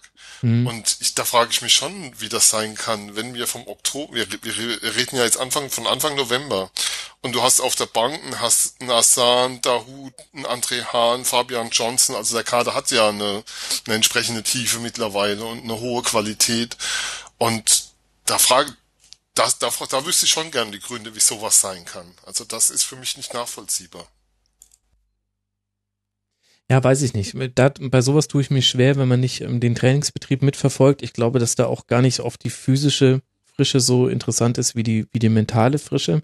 Aber du hast noch eine andere These gebracht, die ich tatsächlich auch gern mal an euch äh, weiterleiten würde. Nochmal, also ich spiele den Ball zurück, da muss der Martin jetzt äh, antworten, nachdem die These von dir kommt. Weil äh, das ja auch im Rasenfunk jetzt schon zwei, dreimal Thema war. Wir hatten in der Saisonvorschau noch den Fauxpas begangen, den Kader als nicht breit zu bezeichnen. Dann wurden wir da korrigiert und haben das dann auch in einem Gladbach-Schwerpunkt sehr früh in der Saison uns genauer angeguckt. Und eigentlich sind wir da zu dem Schluss gekommen, Gladbach steht in der Breite hervorragend da. Jetzt möchte ich allerdings nochmal die These in den Raum werfen. Hätte man das jetzt nicht genau im Oktober merken müssen, wenn viele Stützen ausfallen, dass der Kader breit ist? Ist er vielleicht tatsächlich nur auf dem Papier so breit? Ja, also wenn der Kader so breit wäre, zumindest qualitativ in so besetzt wäre, wie man ihn eben haben möchte und wie man ihn taktisch bespielen möchte, dann würde man ja jetzt nicht sagen können, ja, aber wir haben so viele Verletzte, sondern dann würde mhm. man sagen, hier der aus der zweiten und der dritten Reihe, der kann das genauso gut. Aber wie du vorhin auch schon gesagt hattest, Max, und Sven hatte das ja äh, aufgegriffen oder, oder vorher das gesagt, was da in diesem Blog stand mit dem Trainerwechsel, ähm, wenn das tatsächlich so ist, dass Gladbach davon lebt, dass da vorne mal einer einen Geistesblitz hat, dann liegt das ja offensichtlich nicht daran, dass der Trainer denen ein vernünftiges System beigebracht hat. Und das kann ja wohl nicht sein, dass du abhängig davon bist, dass drei Spielern was einfällt, was der Trainer dir in der ganzen Woche nicht beibringen kann. Und wenn die drei Spieler dann nicht da sind, fällt den anderen nichts ein. Dass allen Spielern das Gleiche einfällt, ist eigentlich die Aufgabe des Trainers. Und dass man dann eben nicht merkt, wenn jemand anders auf dem Platz mhm. steht. Der kann einen schlechteren Fuß haben, der kann langsamer laufen, aber was der nicht kann, ist, dass der nicht weiß, wo der hinspielen muss. Weil das ist der Job des Trainers. Und äh, deswegen wenn der Kader breit wäre und wenn da ein taktisches System wäre, ein System oder mehrere Systeme, die der ganze Kader spielen kann, dann würde man das genau jetzt merken, indem da keine Leistungsschwankungen sind. Und zu sagen, der Kader ist breit und der Kader ist gut aufgestellt und gleichzeitig zu sagen, ja, wir haben drei, vier, fünf Verletzte und deswegen bricht dir unser System komplett zusammen, äh, das funktioniert ja nicht. Entweder das eine oder das andere. Mhm. Liebe Gladbach-Fans da draußen, ich weiß, dass ihr den Rasenfunk hört. Äh, da interessiert mich wirklich mal eure Meinung. Ich finde, Gladbach ist gerade sehr interessant unter ganz, ganz vielen Aspekten, die wir jetzt angesprochen haben. Aber wir können nicht über dieses Spiel reden, ohne dass wir einmal, und wenn es ich mache, Mitchell Weiser gelobhudelt haben. Der hat, also generell spielt er eine unfassbare Saison schon wieder. Also er wiederholt seine starke Vorsaison. Und in diesem Spiel nochmal ganz besonders. Er hat acht von zehn Schlüsselpässen gespielt, also Pässe, aus denen direkt Chancen entstanden sind für die Hertha. Er hat zwei Assists geliefert, beide wunderbar. Also ganz, ganz tolles Spiel von ihm. Kann man nur bestätigen und auch ein großes Lob an der Stelle muss man auch wieder loswerden an Paul Dardai. Der hat die Mannschaft zu einer Phase übernommen. Ich war damals beim allerersten Spiel unter Dardai. Das war ein Heimspiel der Hertha gegen Freiburg. Da dachte man, um Gottes Willen, ähm, das ist ein totaler Hühnerhaufen, den er da mhm. hat. Hat dann relativ schnell Struktur reinbekommen. Sie haben letztes Jahr eine sehr gute Saison gespielt. Also gerade die Vorrunde war, war ja wirklich auch weit über dem, was erwartbar war und vielleicht auch weit über dem, was sozusagen eigentlich das Potenzial der Mannschaft war. Und man hatte ja schon erwartet, so dass diese Runde nach dem Aus gegen Brøndby es ja die Hertha wieder auf Normalmaß zurückgeschrumpft wird, nennen wir es mal so. Und ähm, trotzdem sind sie jetzt oben dabei, spielen eine sehr gute Saison und es sieht sehr, sehr ordentlich aus. Insofern ähm, geht es schon in eine sehr, sehr gute Richtung momentan bei denen. Ja, definitiv. Auch wenn die zweite Halbzeit jetzt nicht das Beste aller Zeiten war, da wurde es auch schon ein bisschen unruhig im Stadion ähm, und über den ganzen Marketingkram. Das ist nochmal, das nochmal eine eigene Folge. Aber ansonsten Hertha, Platz 4, 20 Punkte, 17 zu 10 Tore. Da kann man, glaube ich, zufrieden mit sein in der Hauptstadt. Und damit haben wir jetzt über Tabellenplatz 4 gesprochen und ich würde gern zu Tabellenplatz 5 kommen. Dort steht Borussia Dortmund. Und die waren zu Gast beim Hamburger SV. Das tut jetzt weh für alle Hamburg-Fans, dass wir darüber reden müssen. Es gab die große Aubameyang-Show. Vier von fünf Toren allein von ihm. Und neben dieser großen Aubameyang-Show hat man noch so ein kleines Interlude von Nikolai Müller. Er hat die beiden, ja, Anschlusstreffer ist zu viel gesagt. Er, er hat, er hat verhindert, dass eine Null steht auf äh, Hamburger Seite und hat zwei Tore erzielt. Und dann steht aber vor allem über diesem Spiel eine wirklich erschreckende Hamburger Leistung. Und wer mir bei Twitter folgt, hat vielleicht schon gesehen, dass ich mich da in etwas untypischer Art und Weise drüber echauffiert habe, vielleicht auch mit etwas zu harten Worten. Ich bin aber tatsächlich, Martin, ich bin schockiert darüber, was der HSV jetzt im Grunde in der dritten von vier Spielzeiten äh, anbietet in der Defensive. Und das ist für mich ehrlich gesagt auch mehr als nur individuelle Verunsicherung. Das ist äh, einfach mangelndes fußballerisches Können. Also was die da gezeigt haben in der ersten Halbzeit, und über weite Strecken im ganzen Spiel. Ja, sie haben zwei Tore geschossen, aber zu dem Zeitpunkt hat Dortmund auch wirklich nur noch auf dem Platz gestanden und gewartet, bis das Spiel abgepfiffen wird, ähm, weil ja klar war, es geht nichts mehr. Die haben 4-0 geführt zu dem Zeitpunkt und wenn die nochmal richtig angezogen hätten, wäre das nie passiert. Und äh, was Hamburg da gerade in der ersten Halbzeit geboten hat, äh, das war Bundesliga untauglich und äh, das war eine Frechheit. Und wenn man dann bedenkt, das war ein Heimspiel, das war der 80. Geburtstag von Uwe Seeler, ja, und dann so da zu spielen, das wird vorher groß gefeiert gefeiert und da ist alle sind irgendwie und nee, also ich habe zwischendurch getwittert, äh, dem Seeler hätten sie am besten Stadionverbot zum Geburtstag geschenkt, dann hätte der das nicht mit ansehen müssen. Also ich, ich fand das, ich fand das furchtbar und dass es dann auch phasenweise heißt, ja, in der zweiten Halbzeit hat man ja im Prinzip 2-2 gespielt und man hat ja über Strecken mitgehalten. Was denn das für eine Aussage? Das kam schon, als der HSV gegen den FC gespielt hat und es hieß, man hat ja lange mitgehalten. Das Fußballspiel dauert aber 90 Minuten und wenn ich in den, wenn ich 70 Minuten mithalte, kann ich trotzdem noch hoch verlieren oder verdient verlieren. Das ging mir letzte oder vorletzte Saison, als Bayer Leverkusen in der Champions League gegen Barcelona gespielt hat, schon so auf dem Zeiger, dass es dann hinterher hieß, ja, die haben 80 Minuten toll mitgehalten. Ja, Spiel dauert 90 Minuten. Minuten. Und wenn der Gegner dann noch ein Tor schießt, hat der Gegner auch verdient gewonnen. Also, dass in Hamburg nach wirklich drei von vier Spielzeiten, Max, du hast es gesagt, die einfach nur beschissen sind, wo die zweimal verdient hatten abzusteigen und es dann nicht, nicht abgestiegen sind und jetzt das nochmal unterbieten einfach mit einer absoluten Nichtleistung, dass immer noch schön gequatscht wird, dass diese blöde Uhr noch hängt. Ja, das ist nee, also das mögen mir. Ich habe viele, viele liebe, liebe Bekannte, die HSV-Fans sind, die ich sehr, sehr schätze. Aber Leute, dieses Jahr wirklich, wenn die dieses Jahr nicht absteigen, dann verliere ich meinen Glauben an alles. Okay, ich habe das vielleicht auch, ich dachte ja, ihr fangt jetzt äh, meine Emotionen ein bisschen ein, aber ich habe es dafür, glaube ich, auch falsch anmoderiert jetzt. ähm, ähm, also ich lass mal nicht das Thema aufmachen, ob das unverdient oder verdient war, ob der HSV äh, nicht schon früher hätte absteigen können. Letztlich muss man sagen, wenn es andere Mannschaften nicht hinbekommen, dann ist das schon okay, wenn man in der Liga bleibt, auch egal wie eine Relegation läuft. Aber äh, tatsächlich, äh, was mich jetzt an, an diesem Spiel so verwundert hat, war tatsächlich, dass, ja, wie soll ich das in Worte fassen? Also das, was du genannt hast, es war sogar der, der Geburtstag von Uwe Seeler. Ich hätte es jetzt nicht auf den Geburtstag von Uwe Seeler ähm, äh, bezogen, aber ich hätte es tatsächlich auf diesen Heimspielfaktor bezogen. Ich habe von Hamburg in keiner Phase des Spiels eine, eine Haltung zu diesem Spiel gesehen, außer, oh Gott, hoffentlich ist es bald vorbei. Und das finde ich schwierig. Und klar, ähm, ich habe auch viele Hamburger Freunde, die ich sehr schätze. Unter anderem ja den, äh, den lieben Sascha Rebeger vom wunderbaren HSV-Podcast, den ich wirklich sehr, sehr empfehlen kann. Aber ich finde es schwierig, dass, dass diese Mannschaft keine Haltung hat. Und, und das ist jetzt in diesem Spiel nochmal besonders augenscheinlich geworden. Und dass da auch dann, dass es dann maximal doof läuft, wenn man schon in der vierten Minute 0 zu 1 gegen Borussia Dortmund zurückliegt, geschenkt. Aber ich frage mich tatsächlich, wer da das Rückgrat hat, etwas herauszureißen. René Adler hat schon einige Punkte sogar noch gewonnen in dieser Saison für den HSV. Aber auch dieses Spiel auch gekostet. sehr schlecht. Ja, der hat in diesem Spiel auch, auch sehr, sehr schlecht. Gekostet. Also Stimmt. Also René Adler wird es auch nicht sein. Ähm, und, und dann vor allem, also ich halte Gistol für einen fähigen Trainer und er hat von Anfang an aber selbst die Debatte aufgemacht, dass er entscheiden muss, wie viel er der Mannschaft zumuten kann an, an taktischen neuen Ideen. Das war das, was in, vor dem ersten Spiel gegen, gegen Hertha das wichtigste Thema war, hat er immer wieder gesagt, er muss jetzt gucken, wo fängt er an, was macht man. In der darauffolgenden Woche hat er gesagt, ja, das ärgert ihn jetzt ein bisschen, weil im, im Training hätte man immer versucht, sofort nach Ballgewinn nach vorne zu spielen und jetzt hätten sie es im ersten Heimspiel gar nicht gemacht. Ist ja komisch und so, kannte er offenbar noch nicht.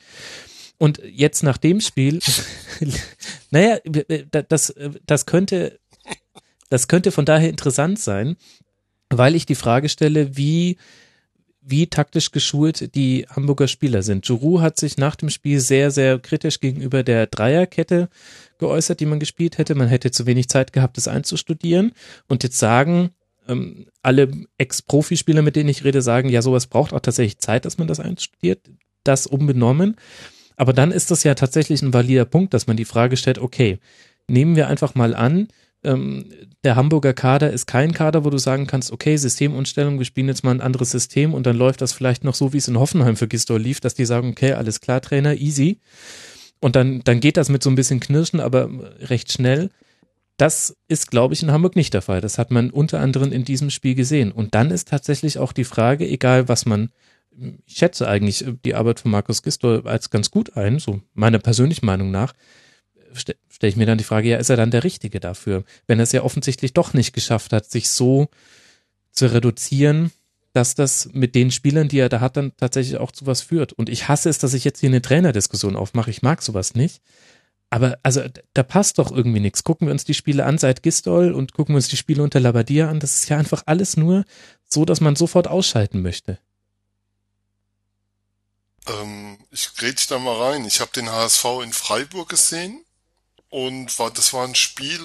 Nach einem Fehler von Höfler läuft Bobby Wutzer in der 30. allein auf äh, Schwolo zu, setzt den Ball an den Pfosten und der Ball springt raus. Wenn der Ball rein, das war das vorletzte Spiel von Labadia, englische Woche, danach kam das Spiel gegen Bayern. Mhm. Und dann kam vom HSV die restlichen 65 Minuten nichts, äh, 55 Minuten nichts mehr. Und auch als Freiburg dann das 1-0 machte, nach einem Adlerfehler übrigens, hattest du nie das Gefühl, dass die Mannschaft in der Lage ist, ähm, offensiv Gefährlichkeit zu entwickeln und dass die Mannschaft in der Lage ist, ähm, nach vorne ja Torgefahr auszustrahlen. Also selbst ich als Paniker war in dem Spiel relativ ruhig und hatte nie das Gefühl, dass das nochmal wegkippt. Und was dann wirklich dramatisch war für mich, war so die Haltung danach von den Spielern. Sie wussten, es geht um den Trainer und gegenüber der Presse trat dann in der Mixzone war nur Churuda. Adler beim Fernsehen, aber dann auch nicht bei der Presse. Und es gab jede Menge Spieler, die auf dem Platz waren und für die das Wichtigste war, möglichst schnell in den Bus zu kommen. Und wo du nicht das Gefühl hattest, dass da, dass da auch eine Kommunikation untereinander war. Und was man natürlich in Hamburg auch nochmal aufmachen muss, ist die Frage, ist, müssen wir wirklich über den Trainer reden oder ist da einfach der Vorstandsvorsitzende eine, eine Fehlbesetzung? Und wenn ich mir die Bilanz anschaue, die die, die Bayersdorfer da in den letzten wie lange ist er im Amt? Zwei Jahre hat seit HSV Plus? Zweieinhalb Jahre? Fast drei? Die ist verheerend. Und, und wenn ich mir anschaue, was da an Sportdirektoren verbraucht wurde, an Trainern verbraucht wurde, dann ist Gistol wahrscheinlich das geringste Thema. Auf der anderen Seite spricht natürlich die Verpflichtung von Gistol oder zeigt die Verpflichtung von Gistol genau das Problem an der Stelle. Also wir werden ja auch nachher bei Wolfsburg noch drüber reden, aber der Trainermarkt gibt jetzt auch noch keinen anderen Trainertypen momentan her. Also so einen Typen wie Stevens hast du momentan nicht auf dem Trainermarkt, sondern wir reden alle nur über Trainer, die, die das Umschaltspiel beherrschen und da hast du beim HSV nicht die Spieler dafür. Ja, weiß ich nicht. Weiß ich nicht, Sven. Also eigentlich, eigentlich ist das schon äh, Potenzial. Du hast einen Kostic, du hast einen Hand, du hast einen, ähm, du hast einen Holtby, das sind, das sind diejenigen, die die Pässe spielen können. Du hast einen Müller, also du hast mit Kostic Müller hast du ja eigentlich genau das Material, was ich gerne in der Außenlinie runterschick in der, in, in der Anspielsituation und mit den anderen beiden und dann vielleicht noch im Ecktal hat man auch diejenigen, wo man sagt, die können die Pässe spielen, die dann solche Spiele runterschicken. Also, ich weiß es nicht. Aber wann hat denn ein Hand oder ein Holtby, wann haben die denn das letzte gute Bundesligaspiel gemacht? Um jetzt mal wieder zwei zu nennen, die gekauft wurden, die für viel Geld geholt wurden, vor allem was das Gehaltsniveau anging. Der eine kam ja aus Wolfsburg, der andere von Tottenham. Aber wann haben die denn das letzte Mal überdurchschnittliches Bundesliga-Niveau gezeigt? Und daran krankt der HSV, dass sie immer wieder Namen kaufen, dass sie aber nicht in der Lage sind, Spieler zu holen, ähm, ja, die sie dann auch entwickeln können. Also ähm, mein Lieblingsbeispiel bei HSV, du hast eine Dreierkette mit Kleber, Sparhic, Churu ähm, das ist gegen Dortmund, was die Geschwindigkeit angeht, natürlich absurd. Überhaupt nicht funktionieren, weil ähm, wie, wie, wie soll denn Sparhic einen Sprint gegen Aubameyang führen? Wie soll das denn gehen? Von hinten. Und wenn es dann noch heißt, dass es taktisch nicht zusammenpasst, das geht hin. Die Kaderzusammenstellung beim HSV ist eine Ansammlung von Namen, äh, dem hierbei wurde vor der Saison verkauft. Aber die Kaderzusammenstellung vom HSV ist eine Ansammlung von Namen, die aber in den letzten Jahren nichts mehr gezeigt haben. Von Haspins, wenn du mich so fragst. Der HSV ist eins zu eins und ich finde immer wieder fast schon lustig, wie sich das wirklich übertragen lässt. Eins zu eins in diese Situation, in der der FC vor ein paar Jahren war. Du schmeißt einen Trainer nach dem anderen raus, du kaufst lauter Spieler, die dann hochgejubelt werden, weil das ein Name ist, der hat irgendwann vor drei Jahren mal irgendwo in Usbekistan ein Turnier gewonnen und äh, aber der Name ist toll, ja, dass der diese Leistung schon nicht mehr bringt und überhaupt interessiert keinen. Du hast einen Geldgeber, der großen Einfluss innerhalb des Vereins hast. Du hast eine Führungsspitze, die sich für unantastbar hält. Du hast Sportdirektoren, die teilweise auch getauscht werden und äh, wo aber der eine schlimmer ist als der andere. Ähm, und der HSV braucht das gleiche, was der FC damals auch brauchte. Und ich hatte das Gefühl oder ich hatte die Hoffnung für den HSV, dass die das schaffen ohne diese ganze Aufzugsgeschichte. Aber vielleicht nicht. Ja, die Saison ist ja noch nicht vorbei, vielleicht kommen sie ja noch drauf, aber da musst du wirklich von ganz oben bis ganz unten alle rauswerfen und dann brauchst du ganz neue Leute, die mit einem ganz neuen, klaren Konzept und Ruhe dahin gehen und nicht Leute, die sich hinstellen und sagen, ja, aber wir sind der Liga-Dino und wir sind äh, ein großer Verein. Der HSV ist kein großer Verein mehr. Der HSV ist eine Mannschaft, die seit vier Jahren gegen den Abstieg spielt und die letztes Jahr vier Plätze besser gestanden hat, als alle vermutet haben oder fünf. Aber eine gute Saison äh, rettet dich ja nicht aus dieser, aus dieser Situation raus, aus dieser Krise, in der der HSV seit Jahren steckt. Und äh, wie Sven schon gesagt hat, Bayersdorfer, der eigentlich derjenige war, der geholt wurde, um diesen Umbruch zu vollziehen, ähm, hat den wegen Kühne, trotz Kühne, mit Kühne, keine Ahnung, äh, nicht vollzogen, hatte jetzt Zeit genug und dann muss da halt der nächste hin. Und vor allen Dingen muss man, und ich weiß, das fällt dem HSV schwer und das ist vielleicht von außen noch einfacher gesagt als getan, aber der FC hat es mit Herrn Wernzer auch geschafft. Du musst von diesem externen Geldgeber wegkommen. Und du musst deine Fans mitnehmen, mit ins Boot, dass die sagen, wir wollen den externen Geldgeber nicht und wir wollen vor allen Dingen ein Konzept haben und nicht lauter Namen, die man uns verkauft, die irgendwann mal gut Fußball gespielt haben. Juru war bei Arsenal schon eine Pfeife.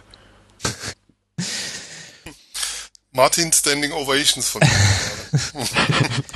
Dankeschön. Wir sind uns in weiten äh, Teilen einig und da müssen wir auch nicht redundant werden. Da sind ganz, ganz viele Probleme offen. Das wurde auch im Rasenfunk schon häufiger besprochen. Es ist eine schwierige Situation tabellarisch alleine. Jetzt immerhin vier geschossene Tore, aber zwei aus diesem Spiel vorher zwei. Zwei Tore geschossen nach zehn Spielen. Man kann sagen, unter diesen Umständen nur fünf Punkte Rückstand auf Werder Bremen und sechs Punkte Rückstand auf den SV Darmstadt. Ich glaube, das wäre so der Strohhalm, an den ich mich als HSV-Fan klammern würde. Und ich würde hoffen, dass sich einfach wieder zwei Mannschaften finden, Minimum, die sich irgendwie dann aus irgendwelchen Gründen noch unglücklicher anstellen aber es sieht nicht gut aus. Und um ganz kurz noch den Blick auf die Dortmunder zu lenken, über die wir ja in dieses Segment eingestiegen sind, die stehen jetzt auf Platz 5, die wirken wieder ein bisschen back on track, wurde aber allerdings auch höchste Zeiten. Ich habe so ein bisschen den Eindruck, äh, Borussia Dortmund ist so ein bisschen wie, keine Ahnung, ein Bauleiter, bei dem der Fliesenleger hat den Bad äh, Pfusch gebaut und ähm, die Veranda ist äh, schief angelegt worden und dann hast du noch Staunässe in einem der Schlafzimmer und jetzt nach und nach gehst du durch Zimmer durch Zimmer und machst jede Baustelle zu und dann kriegst du so langsam wieder deinen ganzen Bau in die Spur. So ein bisschen den Eindruck hatte ich bei Borussia Dortmund. Andererseits weiß ich jetzt auch nicht, ob dieses Spiel gegen den HSV jetzt so der Riesenmaßstab war, Martin. Ja, also äh, zumindest mal ähm, A, der Gegner vielleicht eben nicht dieser Qualität, wir haben jetzt über den HSV ausführlich gesprochen und dann natürlich, äh, dass Aubameyang absolut einen Sahnetag hatte. Also vier Tore schießt du eben nicht ständig in einem Spiel und äh, das gerade nach dem, was unter der Woche passiert ist mit dieser Suspendierung und alle machen großes Geheimnis drauf und am nächsten Morgen steht es in der Bildzeitung. Ähm, Dortmund ist auf dem Weg nach oben, muss aber natürlich, das hattest du vorhin schon angesprochen, äh, gucken, dass sie eben gegen Bayern jetzt nicht den Anschluss verlieren. Das sind immer noch sechs Punkte und der Anspruch, den Dortmund an sich selber hat, ist ja, um die Meisterschaft mitzuspielen. Hm. Naja, schauen wir mal. Es war jetzt auf jeden Fall äh, ein, ein, ein Wochenende der schönen Geschichte. Wir haben schon über die drei Treffer von Salomon Kalou gesprochen. Da spielen auch noch äh, so ein privater Hintergrund mit Todesfällen in der engsten Familie ähm, spielen da noch mit rein. Jetzt haben wir Aubameyang, der trifft viermal, nachdem er suspendiert war, weil er nach Mailand geflogen ist. Ich wünschte, das würde mir auch mal passieren. Also würde ich auch eine Suspendierung für in Kauf nehmen, wenn ich dafür, naja. Ähm, schöne Geschichten, die dieser Spieltag geschrieben hat, außer man ist eben HSV-Fan. Das haben wir schon besprochen. Und damit haben wir Tabellenplatz 5 abgehakt und kommen zu Tabellenplatz 6. Und endlich, Martin, kannst du uns jetzt mal aufklären, was alles so beim FC passiert, auch wenn ich feststellen muss, vielleicht liegt auf dem Rasenfunk ein kleiner Fluch. Denn euch beiden war es nicht vergönnt, dass eure Mannschaft mit drei Punkten an diesem Spieltag gesegnet worden würde.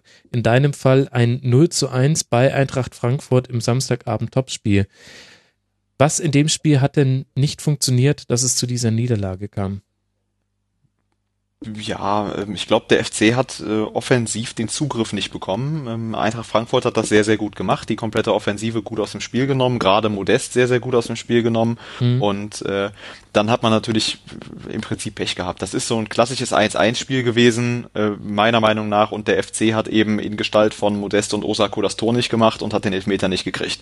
So, und dann verlierst du das Spiel halt 1-0. Das ist wie beim Spiel gegen äh, die Hertha gewesen, äh, wenn da der Schiedsrichter das völlig für mich völlig offensichtliche Handspiel von, von Mitchell Weiser äh, pfeift, fällt das Tor nicht, dann spielst du da auch unentschieden. Jetzt verlierst du das Spiel auch, obwohl du theoretisch hättest unentschieden spielen können.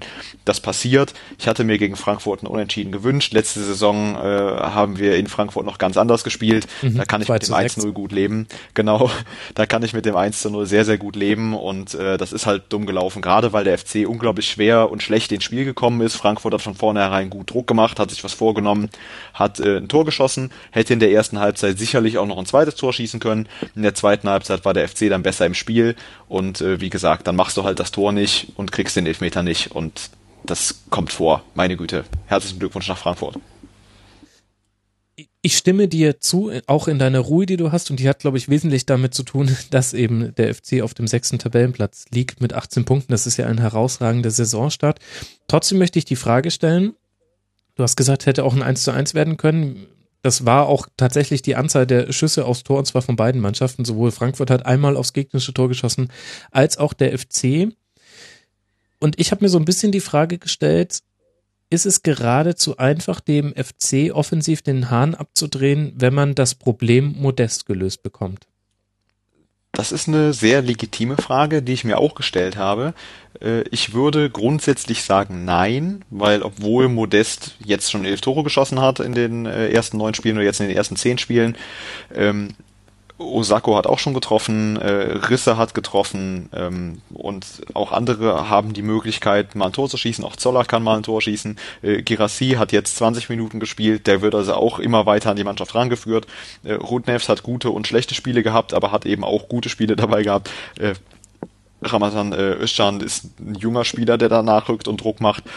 Also es sind auch andere Spieler da. Ich glaube, dass Frankfurt das sehr, sehr gut gemacht hat, indem sie sich die, die ganze Offensive aus dem Spiel genommen hat, aber sich natürlich auf Modest konzentriert hat. Der der mhm. Anspielpunkt ist nicht nur wegen seiner Form, sondern einfach auch wegen seiner Position. Er ist der vorderste Spieler. Und wenn du ihn rausnimmst, der auch äh, diese überragende Ballannahme hat und diese Ballmitnahme, dann äh, bist du einen ganzen Schritt weiter. Und da muss man vielleicht, da stimme ich dir zu, noch ein bisschen dran arbeiten auf Seiten des FC, dass die anderen Spieler noch zwingender werden und dass die Alternativen größer sind, dass man eben darauf reagieren kann, wenn Modest von der Mannschaft so gut aus dem Spiel genommen wird. Weil im ersten Moment hatte ich auch das Gefühl, dass dem FC jetzt ein bisschen das Mittel abgeht, äh, weil sie immer noch versucht haben, Modest anzuspielen, was mhm. in der einen oder anderen Situation auch geklappt hat, aber eben nicht genug geklappt hat, um wirklich zwingend zu werden. Wie wichtig ist Modest für euch im Spielaufbau als Zielspieler? Schon wichtig. Gerade auch deswegen, weil jetzt natürlich durch ähm, im, im, Spielaufbau durch die Flügelspieler, die teilweise ausfallen, oder also gerade halt, dass Leo Bittencourt ausfällt, äh, merkt man, äh, mhm weil dann die Variabilität halt eingeschränkt ist. Du, die einzige Taktik, die nach wie vor gut funktioniert, ist lang und weit auf Modest oder flach auf Modest, wenn er halbwegs frei steht oder irgendwie den Ball zu Modest. Und äh, das ist halt aufgrund seiner Statur und wie gesagt aufgrund seiner Fähigkeit, dass er Bälle irgendwie immer annimmt und dann auch gut verarbeiten kann, wenn er nah genug am Tor steht. Ähm, vielleicht auch eine Sache, die auf der anderen Seite der Fluch ist, dass man eben nicht nach der Alternative sucht, weil es ja funktioniert. Jetzt hat es nicht funktioniert, vielleicht suchen sie nach Alternativen. Mhm. Ja, hat eine Passerfolgsrate von 62 Prozent. Das ist für einen Stürmer, der meistens um sich herum mehrere Gegenspieler hat, ein sehr, sehr guter Wert, wenn du mich fragst.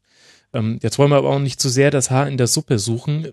Was sind denn die Gründe dafür, dass der FC in dieser Saison so gut dasteht? Ich habe im Rasenfunk immer die Nichtwechsel angeführt. Also und Timo Horn, Jonas Hector und Anthony Modest sind alle nicht gewechselt und das ist äh, fast mehr wert als drei gute Neuzugänge.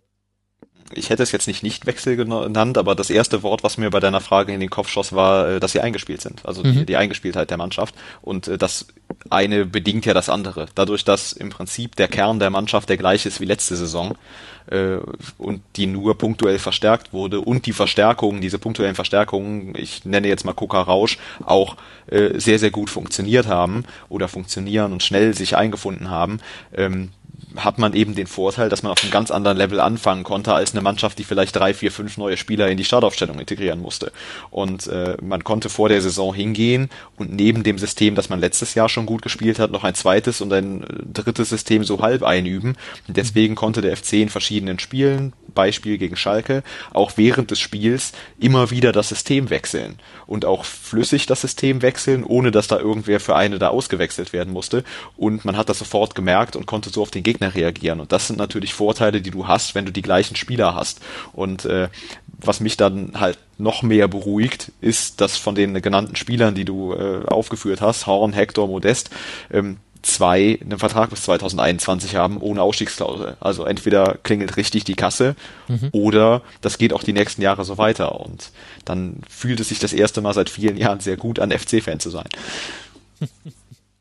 Naja, die letzten beiden Saisons waren jetzt auch nicht so schlimm. Also zumindest die letzte. Die davor viele 0 zu 0 Spiele, aber mein Gott, als Aufsteiger, das geht auch mal. Also, also wir halten quasi fest, äh, Modest ist wichtig und wenn man ihn aus dem Spiel nimmt, dann merkt man das immer noch und das hat unter anderem mit dem Fehlen von Leo Bittencourt zu tun und die Stärke des FC ist, die eingespielt hat und dadurch auch die taktische Flexibilität.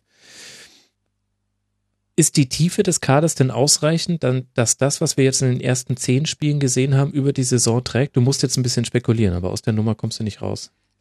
Das wird sich zeigen in den nächsten Wochen, weil jetzt, glaube ich, tatsächlich durch den Ausfall von Leo Bittencourt, durch den erneuten Ausfall von Dominique Marot, der mhm. tut mir so leid, der Kerl, ja, also äh, vor allen Dingen bei beim ersten Mal gab es die verdiente rote Karte nicht dafür, dass er zwei Rippen gebrochen kriegt und äh, dann äh, ist er gerade wieder da und dann schon wieder verletzt und wieder länger verletzt.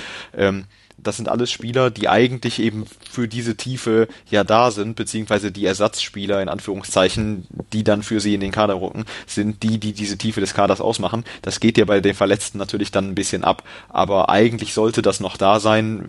Wie gesagt, jetzt wurde ähm, im Spiel gegen Frankfurt Girassi eingewechselt, der immer mehr an die Mannschaft herangeführt wird nach seiner Verletzung. Äh, Rudnevs da, also gerade in der Offensive Özcan hat man ähm, viele Alternativen. Jojic ja, man muss gucken, ob der sich noch fängt. Hat mhm. bisher in keinem Spiel funktioniert, weder letzte Saison noch diese Saison, das ist leider so. Aber noch sind genug Alternativen da und selbst wenn die Alternativen irgendwann mal ausgehen, positionsgetreu zu wechseln, traue ich der Mannschaft und vor allen Dingen Peter Stöger zu, einen Weg zu finden, das Ganze dann eben in einem anderen System umzusetzen oder irgendwen aus dem Hut zu zaubern, den wir vielleicht alle noch gar nicht auf dem Schirm haben. Mhm.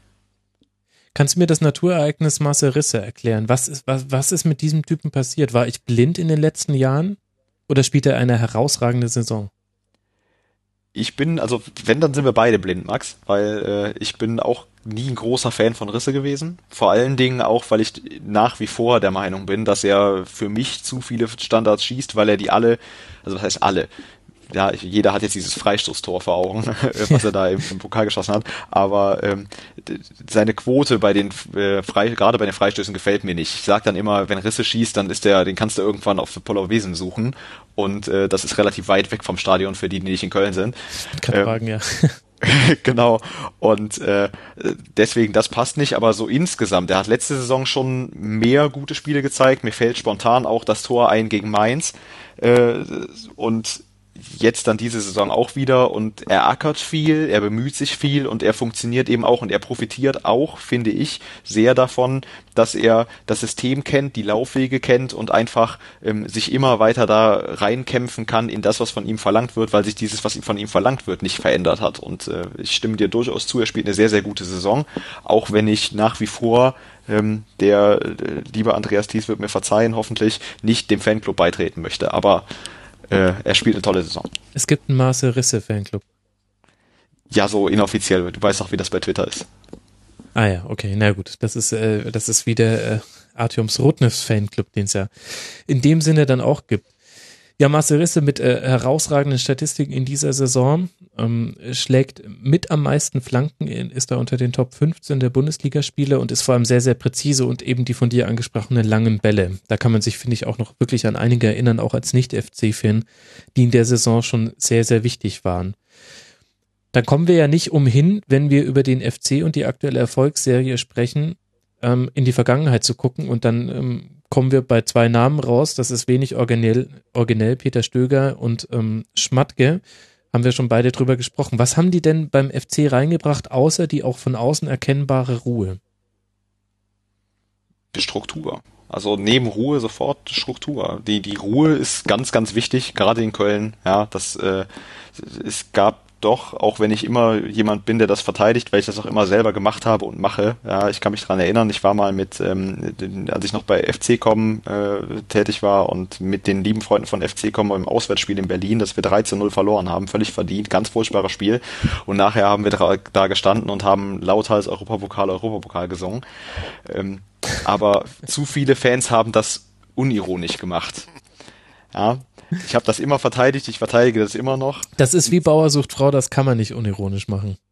Ja, aber zu viele Leute haben das, haben das äh, eben im Prinzip dann ernst genommen und gesagt, das ist der Anspruch und da war die Mannschaft zu dem Zeitpunkt einfach nicht. Und selbst jetzt, wo das so ist, wenn dann gesungen wird, äh, eines Tages wird's geschehen, dann singe ich lauthals mit und ich freue mich auch jedes Mal. Und wenn wir nach Mailand oder nach Baku oder sonst wohin gelost werden, wenn, wenn der FC irgendwann mal nochmal international spielt, dann fliege ich auch gerne mit. Aber ähm, dass das von dem Verein nicht mehr kommt, sondern von da klein gehalten wird und ruhig gehalten wird, dass das an die Mannschaft nicht drankommt, dass die Mannschaft untereinander eine unglaubliche Geschlossenheit hat, dass da neue Spieler wie auch Höger zum Beispiel, äh, der ja da diesen Verkehrsunfall hatte, sofort in die Mannschaft integriert werden und vom Trainer unter den äh, im Prinzip unter den Arm genommen werden und äh, dann integriert werden, der in dieser Phase sehr für ihn da war. Und Höger hat gesagt, das hat er in seiner Karriere so noch nicht erlebt, dass da direkt dieses Verhältnis zum Trainer da ist, der sich auch privat mit den äh, Spielern ähm, beschäftigt und weiß, was die privat beschäftigt. Und äh, dass das alles stimmt, das sind, ist ein großer Verdienst von Peter Stöger, aber auch von Jörg Schmatke, die zusammen sehr darauf achten, ähm, was bei den Fans passiert und was bei der Mannschaft passiert. Und dass es in der Mannschaft stimmt, hat man vor ein paar Wochen gesehen, dass die ganzen Verletzten zusammen, ich glaube, es war bei Leo Bittencourt zu Hause, äh, das äh, Spiel geguckt haben und ähm, solche Dinge gab es früher nicht. Ja, Horn hat letztens ein Interview gemacht, äh, Timo Horn, wo er gesagt hat, als er bei der in der Abstiegssaison äh, in der Mannschaft war, da musste er nach dem Spiel äh, oder nach dem Training immer gucken, wo er jetzt noch, äh, nachdem er die Arme voll hatte und den Rücken mit dem Ballsack, wo er jetzt noch irgendwie die anderen Sachen unterkriegt, die Hütchen und die die anderen Dinge, weil der Rest schon in der Kabine war und sich umziehen. Und äh, heute ist einfach jeder dabei, wenn abgebaut wird. Und solche Sachen gab es einfach früher nicht. Das ist für andere Mannschaften wahrscheinlich das Normalste der Welt und jeder, der mal Fußball gespielt hat, kann sich das nicht vorstellen, dass es anders ist. Aber so war es beim FC nicht. Und jetzt funktioniert das alles. Die Fans ziehen komplett mit, mhm. im Verein zieht jeder komplett mit und äh, der Erfolg gibt ihnen recht. Ich muss trotzdem noch zwei etwas kritischere Fragen stellen, sonst wird mir das auch zu harmonisch hier. Das, äh, das kann nicht sein. Wir sind so äh, energiegeladen in diese Sendung reingestartet, da können wir jetzt nicht hier bei allem den Deckel drauf machen. Ich möchte ich möchte von dir jetzt eine exakte Antwort auf folgende Frage. Martin, wie viele Saisons müsst ihr noch international spielen oder müsst ihr international spielen, bevor endlich diese Dünnhütigkeit bei Schiedsrichterentscheidungen gegen den FC aufhört? Ähm, ist es eine zweistellige Anzahl an Spielzeiten, die ihr international spielen müsstet vorher? Also, weil, wenn wir immer von Ruhe sprechen, in diesem einen Aspekt gibt's nicht. Und ich weiß, dass es schwierig ist bei Schiedsrichterentscheidungen. Ich weiß auch, dass da der FC auch eine Vergangenheit hat und dass es da einige krasse Fehlentscheidungen gab. Also gerade äh, ein besagtes Handtor von Hannover 96 wird da gerne herangezogen. Aber andererseits Andrösen, Andrösen genau. Genau. Aber andererseits Tabellenplatz 6 und es gab auch schon Entscheidungen für den FC und während es Jörg Schmatke und Peter Stöger, also ähm, die würden sich ja inzwischen lieber die Zunge amportieren lassen, als etwas über den Schiedsrichter zu sagen. Und das empfinde ich als sehr, sehr angenehm, muss ich sagen. Ähm, denn das bringt im Nachhinein halt leider auch nichts mehr. Und bei den Fans kann ich das so noch nicht erkennen. Bei vielen, die ich kenne zumindest. Ja, ich bin da, glaube ich, auch tatsächlich einer von denen, die du da meinen könntest, weil auch ich ja, rege mich gerne und viel über Schiedsrichter auf. Ähm, Ich reg mich aber mittlerweile, weil du hast, hast ja recht, in dieser Saison, gerade in dieser Saison gab es auch Situationen, in denen der FC von Fehlentscheidungen profitiert hat. Ja, äh, der Pokal ist keiner davon. Beide Tore sind nachher überprüft worden. Das eine, das äh, nicht gegeben wurde gegen uns, war abseits und das andere war kein Abseits. Ja, die Kollegen von Sky haben sich ja darum gekümmert. Vielen Dank dafür. Die Diskussion bleibt uns erspart, weil es da auch hieß Fehlentscheidung, Fehlentscheidung. Da war, war für mich ja die keine. Linie falsch gezogen, aber lass uns da nicht ins Detail einsteigen. Ich genau, gehen wir, gehen wir ja, nicht ins okay. Detail, aber auch da, selbst wenn es dann so sein sollte, es gibt die eine Entscheidung so und gegen Hertha und jetzt gegen Frankfurt. Einmal wurde ein Tor gegeben, das nicht hätte zählen dürfen wegen dem Handspiel Spiel. Jetzt haben wir einen Elfmeter nicht gekriegt. Dafür haben wir auch schon Elfmeter gekriegt, die vielleicht keine waren oder nicht in der, nicht im 16er oder vorher Hand gespielt oder faul oder weiß der liebe Herrgott. Ähm, das Problem an der ganzen Geschichte ist, glaube ich, und das mag bei FC-Fans wegen dieser Vorbelastung in den letzten Jahren halt nochmal ein bisschen extremer sein als überall sonst, dass ich glaube, dass jeder Fußballfan ein Problem damit hat, wie der DFB und mit dem DFB zusammen auch die Kollegen von Sky jedem Schiedsrichter wirklich die ganze Zeit den Kopf kraulen, egal was für eine Scheiße der sich zusammenpfeift, um das mal mal ganz klar auf den Punkt zu bringen. Und das kann es halt nicht sein. Wenn ich dann höre, wie, wie bei Sky dann der äh, Gagelmann aus Bagdad zugeschaltet wird, ja, nur um zu erzählen, dass die Entscheidung richtig war und jeder Blinde sieht, dass das richtig war, äh, dass das nicht richtig war, sondern dass da eine eklatante Fehlentscheidung getroffen wurde, ähm, das, das finde ich schade. Und auch, du sagtest jetzt, du findest es angenehm, dass äh, Stöger und, und Schmatke sich lieber die Zunge abbeißen, als was über den Schiedsrichter zu sagen. Ja, aber wo kommt das denn her? Das kommt daher, dass der äh, Herr Schmatke wahrscheinlich das letzte DFB-Leistungszentrum fast alleine finanziert hat. Ja, weil jedes Mal, wenn du mal andeutest oder mehr als, ein bisschen mehr als andeutest, dass der Schiedsrichter vielleicht nicht hundertprozentig richtig belag mit all seinen Entscheidungen, du darfst du 10.000 Euro dafür bezahlen. Und das kann es halt nicht sein. Der DFB sollte sich eher damit auseinandersetzen, dass die Schiedsrichter ein besseres Niveau haben und das vielleicht wenn man sagt, das Spiel ist schnell geworden und ich, ich möchte kein Schiedsrichter sein, um Gottes Willen. Ja, aber die Schiedsrichter kriegen da gutes Geld für und wenn sie nicht in der Lage sind, das so zu leisten, dann soll man bitte einen Videoschiedsrichter einführen. Ich weiß, jetzt alle Traditionalisten fressen mich jetzt auf, aber dann bitte Videoschiedsrichter und dann haben wir diese Probleme nicht. Aber sobald diese, solange diese Probleme existieren, muss man die halt noch ansprechen und weil die Offiziellen da Strafen für bekommen, sind wir als Fans vielleicht ein bisschen laut. Und um deine, Abschli äh, deine Frage, deine einführende Frage zu beantworten, wahrscheinlich müssen wir 10, 15 Jahre international spielen, aufgrund von vielen, vielen Schiedsrichter-Fehlentscheidungen bis ja. ins Champions League-Finale kommen und dann da aufgrund von zwei eklatanten Fehlentscheidungen gewinnen, bis sich das mal legt. Ja, okay. Also jetzt habe ich die Büchse der Pandora aufgemacht. du hast ganz, ganz viele Themen ähm, hier reingebracht. Ähm, also erstmal möchte ich die Hoffnung nehmen, mit dem Videoschiedsrichter würden sich alle strittigen Szenen beseitigen und es wird keine Fehlentscheidung mehr geben. Das, das gibt es nicht. Ich mag dir mal kurz äh, sagen, warum ich das als angenehm empfinde, wenn sich auch die Spieler ähm, nach dem Spiel nicht mehr zur Schiedsrichtermeinung äußern, weil es gibt zwei, zwei Ebenen der Schiedsrichterbeurteilung. Und das eine ist in dem Moment, in dem es passiert. Und das andere ist das danach. Und das danach ist nur noch ein Thema für die Medien. Und das ist nur noch ein Thema für, wir versuchen eine, vielleicht eine Diskussion aufzumachen in der Hoffnung, es würde vielleicht in der Zukunft irgendetwas bringen. Da kann man zum Beispiel auch die von Thomas Tuchel aufgemachte V-Diskussion mit reinbringen, auch wenn es dafür eine statistische Grundlage gibt. Aber ich halte das einfach für, ja, das ist eine Ebene des Fußballs, die, die brauche ich nicht und ich weiß, dass es sehr, sehr schwer ist, äh, das zu schlucken. Und ich habe dann Respekt vor jedem, der auch mit dem ganzen Adrenalin äh, nach Spielschluss sich noch hinstellt und sagt, nee, dazu sage ich jetzt einfach nichts. Und äh, das, das Angenehme ist, dass, dass tatsächlich der FC auch nichts sagt, weil normalerweise sagen die Trainer, ich will da eigentlich nichts zu sagen, aber was der da gepfiffen hat, ist natürlich die größte Frechheit der Welt. Also so ist er normalerweise dann immer der, der zweite Halbsatz, nachdem ich möchte dazu nichts sagen. Ich empfinde das einfach als sehr angenehm, denn das ist eine Diskussion, die führt in den seltensten Fällen weiter, glaube ich. Und, und, und das zweite ist eben halt dann die Bewertung während des Spiels und ganz ehrlich, wenn, wenn du einen Schiedsrichter-Experten hast, dann wird er natürlich immer eher Verständnis für Schiedsrichterentscheidungen wecken wollen. Und ich finde, das ist aber auch der Gegenpol, den es auch braucht. Ich finde es auch manchmal zu viel und mir ist es sogar auch manchmal bei äh, den lieben Freunden von Colinas Erben ein bisschen zu viel, wie die Schiedsrichter in Schutz genommen werden. Aber trotzdem finde ich, ist es äh, das Gegengewicht zu dem Geschrei, was es auf der anderen Seite gibt. Und ich empfinde es ehrlich gesagt nicht so, dass den Schiedsrichtern da permanent der Kopf gekraut wird. Aber spätestens jetzt müssen wir unbedingt den Sven mal wieder in die Diskussion mit reinholen, denn Sven, du hast da doch bestimmt auch eine Meinung zu. Ja, ich habe jetzt lange geschlafen. Wo sind wir denn gerade? Nein. du darfst ja dann gleich über den SC reden.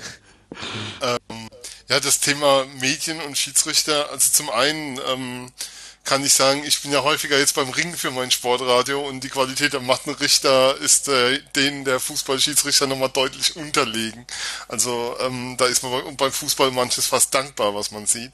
Auf der anderen Seite ist es natürlich, ja, wie soll ich sagen, du spitzt es zu mittlerweile auf diese Szenen. Ich bin, bin diesen Diskussionen wirklich müde. Wir kommen ja auch beim SC vielleicht nochmal dazu. Aber es ist schon so, dass sich nach dem Spiel entweder die Frage dreht sich darum, ist der Trainer noch der Richtige? Oder ähm, also es wird immer fokussiert auf bestimmte Szenen des Spiels und oft geht es dann eben um, um Szenen, die man so oder so rum bewerten kann oder auslegen kann. Und ich bin solchen Themen einfach müde. Ich will eigentlich über Schiedsrichter nicht diskutieren, weil ähm, du kannst danach eh nichts mehr ändern. Max, du hast es gut gesagt. Es geht häufig darum, ähm, um die Frage, ähm, das für die Zukunft dann ein Stück weit was mitzugeben oder eben Druck rauszulassen, wobei ich mich dann immer frage, ob man nicht besser mal in die Kabine geht, die Tür zumacht und einen Schrei loslässt, um es darüber zu kompensieren. Aber ansonsten hat es ja mit dem Fußballerischen nichts zu tun. Ich würde ab und zu gern mal mehr über das Spiel an sich reden und die Qualität des Spiels, weil es gibt Spiele, die sind so abenteuerlich schlecht und am Ende redest du trotzdem nur über einen Elfmeter, der gegeben wurde oder eben nicht gegeben wurde und nicht darüber, was du neun, was du ja die 89 Minuten und 55 Sekunden sonst gesehen hast. Was ich allerdings unerträglich finde, muss ich auch sagen, ist ähm, und das ist bei einigen Vereinen der Fall, also vor allem dann, wenn ich das auf Twitter sehe, ist, wenn ich schon vor dem Spiel bei einer Schiedsrichteransetzung irgendwas lesen muss, dass der vor drei Jahren bei einem Spiel einen Abseits nicht gegeben hat oder sowas. Also da geht mir dann auch die Hutschnur hoch, wo ich dann denke, Leute, dampft's mal ein, es ist Fußball, 90 Minuten und vielleicht sollte man eher über die eigene Mannschaft reden und über den Gegner und weniger über den Mann in Schwarz und das sind so Dinge, das nimmt mittlerweile Formen an, die, die ich einfach, ja, die mich einfach vom Spiel abhalten und die ich auch nicht mag. Und ich mag auch diesen Medienmechanismus nicht, dass du danach auf der Pressekonferenz sitzt und permanent Fragen zum Schiedsrichter gestellt werden, in der Hoffnung, dass du jetzt eine Aussage kriegst, die du morgen als Schlagzeile verwerten kannst. Oder aus der Sky dann wieder ein Videoschnipsel machen kann bei News HD oder den sie sonst irgendwo verhackstücken.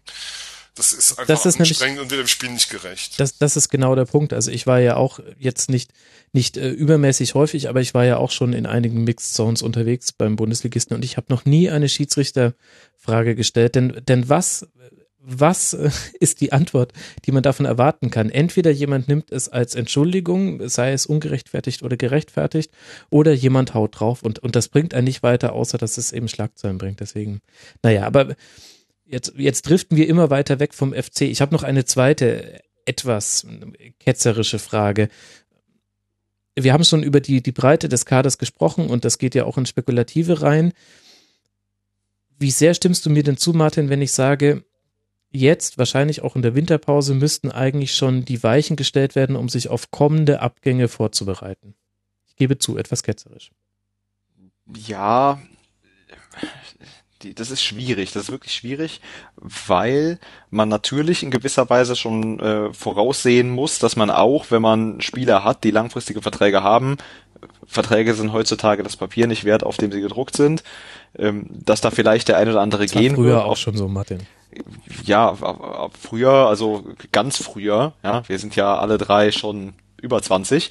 Ganz früher äh, gab es ja noch, wenn der Vertrag abgelaufen wird, trotzdem eine Ablösesumme. Ja, und äh, da war das vielleicht noch anders. Aber heute ist ja das Problem tatsächlich, ähm, dass du meistens die Verträge für fünf Jahre machst, weil du in zwei Jahren den Spieler verkaufen willst, aber du willst halt richtig viel dafür haben. Und äh, deswegen muss man gucken. Meine Hoffnung ist, dass der FC die Mannschaft zusammenhalten kann. Mhm. Ja, und ich glaube, das ist auch die Hoffnung, die ähm, viele Fans haben und die vielleicht auch ein bisschen was die Verantwortlichen haben. Ich glaube aber keine Sekunde daran, dass Jörg Schmatke nicht für jeden Spieler im Kader äh, einen Stapel an oder eine, eine Liste in seiner Schublade hat, wo mögliche Alternativen draufstehen, die finanzierbar sind mit verschiedenen Varianten, was man für den anderen Spieler bekommt.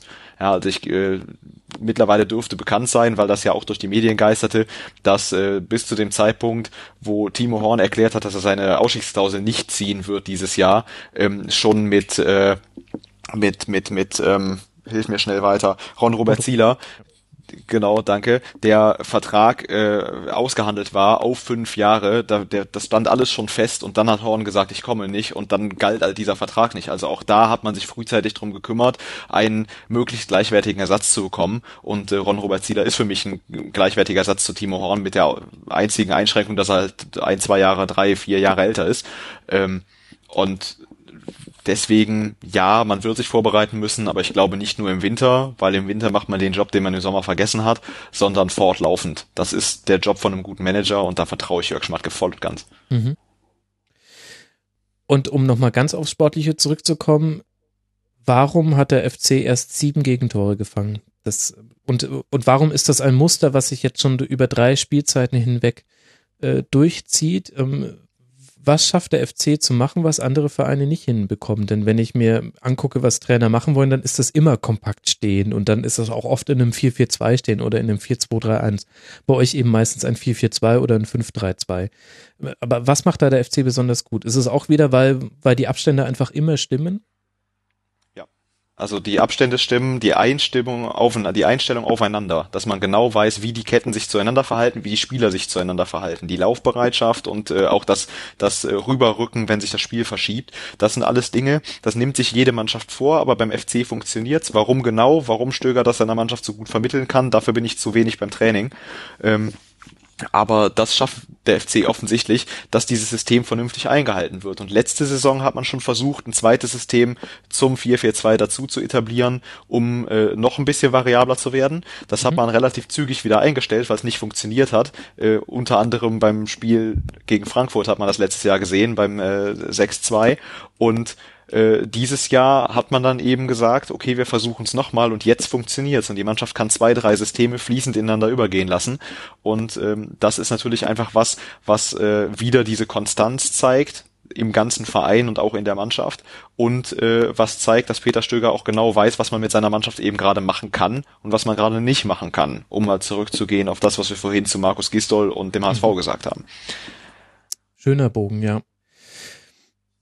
Und ähm, jetzt hast ihr ja auch gegen einen Gegner gespielt, der gerade auch eine absolute Hochphase erlebt. Ja, unter anderem jetzt auch durch die drei Punkte, die er jetzt geholt hat. Eintracht Frankfurt, Tabellenplatz 7, quasi der erste Kölnjäger, möchte man fast sagen.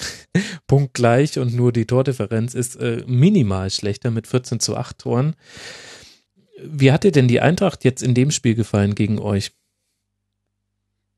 Ja, also die Eintracht hat auch ähm, sehr, sehr sauber durch ihr, ihr Spiel durchgezogen, hat am Anfang es geschafft, ein, eine Mannschaft, die äh, offensichtlich nicht sofort im Spiel war, ein bisschen zu überrumpeln und dieses, äh, die dann auch nicht ins Spiel kommen zu lassen. Der FC, ich hatte es vorhin ganz am Anfang, als wir mit dem Spiel angefangen haben, gesagt, äh, ist eigentlich erst in der zweiten Halbzeit richtig ins Spiel gekommen. Und das lag auch daran, dass Eintracht Frankfurt äh, den FC gar nicht hat ins Spiel kommen lassen, auch nach dem 1-0 nicht. Die Gefahr von einem frühen Tor ist immer, dass man den Gegner schnell zurück ins Spiel holt, wenn man sich selber auf der Führung ausruht. Und das hat Eintracht Frankfurt nicht gemacht. Die haben sehr diszipliniert weitergespielt und äh, ich finde tatsächlich auch, dass äh, Kovac sehr, sehr gut arbeitet in, in Frankfurt. Äh, da ist eine positive Entwicklung zu sehen und ähm, Nico Kovac war jemand, der als Fußballer immer ein gewisses Verständnis davon hatte und offensichtlich als Trainer auch, äh, wie so ein System zu funktionieren hat und äh, das hat Frankfurt gut durchgespielt und jetzt nicht nur gegen Köln gut durchgezogen, sondern das zeigen sie, was ich so gesehen habe in den letzten Spielen, die ganze Saison schon.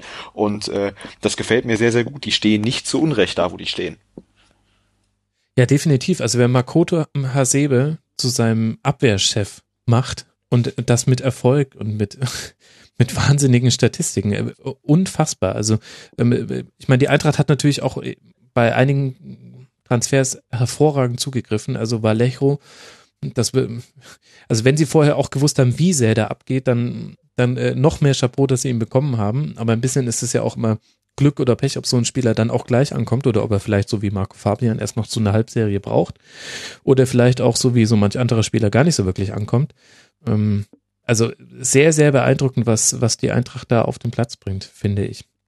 Sven, hast du dazu was zu ergänzen? Der Sven hat sich wieder schlafen gelegt. ja, nee, er schreibt mir gerade, er hat gerade leichte Tonprobleme.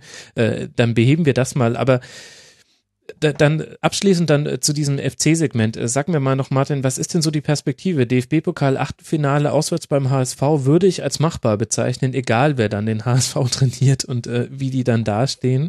Ähm, da könnte man sich ja allein schon über den DFB-Pokal vielleicht wieder für etwas qualifizieren in dieser Saison ja, da muss man das Ding ja für gewinnen oder wie haben die da die Regeln geändert oder zumindest ins Finale kommen, weil Halbfinale reicht ja nicht mehr oder irgendwie so war das doch. Ähm, Spaß beiseite. Ich glaube, dass im Pokal wird eine schwierige Sache gegen den HSV, trotz der Form und trotz allem, was wir gesagt haben, weil drei Euro ins Phrasenschwein, der Pokal hat seine eigenen Gesetze. Oh, ähm, ja, aber selbst wenn man weiterkommt, die Mannschaften, die Aufgaben werden nicht einfacher. Ich wäre sehr, sehr froh, wenn der FC nochmal eine Runde weiterkommen würde, dann vielleicht nochmal ein Heimspiel hat und wenn man dann einen guten Gegner hat und man macht ein gutes Spiel und scheidet aus, dann ist es auch in Ordnung. Das ist alles Geld, das der FC gut gebrauchen kann, nach wie vor gut gebrauchen kann. Ähm, das Wichtige ist die Liga, finde ich. Und äh, wenn es am Ende der Saison reichen sollte, wäre es natürlich sehr schön. Ich würde mir schon wünschen, dass der FC es schafft, Platz sieben aufwärts, ja, sechster oder siebter oder mit ganz viel Glück vielleicht fünfter oder wie ein paar ganz wilde mal spekuliert haben, einfach vierter werden, gegen Salzburg spielen, die kommen eh nicht in die Champions League und äh, dann kriegst du sechs Spiele da richtig die Hütte voll, hast aber was weiß ich wie viele Millionen gemacht und den Verein äh, wieder in die in die ganz schwarzen Zahlen gezogen. Ja, das sind natürlich irgendwelche Fabelspiele. Wenn wir am Ende der Saison siebter sind, ähm, wäre das großartig. Wenn wir am Ende der Saison neunter sind und wir haben eine Bombensaison gespielt, es waren halt acht Teams besser, kann ich da aber genauso gut mit leben.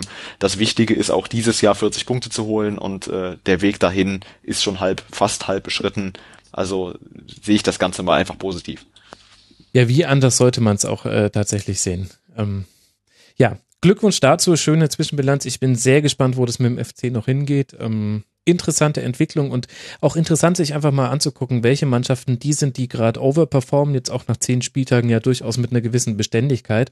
Und da hat man eigentlich so, man kann sich gar nicht so wirklich einigen, wer so das Überraschungsteam der Saison ist. Also ist es jetzt Leipzig, ist es Hoffenheim, ist es Hertha, ist es der FC, ist es auch die Eintracht oder ist es dann eben der SC, über den wir gleich noch ausführlich sprechen wollen. Aber vorher schieben wir mal kurz noch den Achtplatzierten mit rein. Den würde ich jetzt als Überraschungsmannschaft so im halb negativen eher bezeichnen, nämlich Bayern 04 Leverkusen. Gegen Darmstadt jetzt 3 zu 2 gewonnen. Äh, war insgesamt eine gute Woche für Leverkusen. Wolfsburg besiegt 2 zu 1, in Tottenham gewonnen.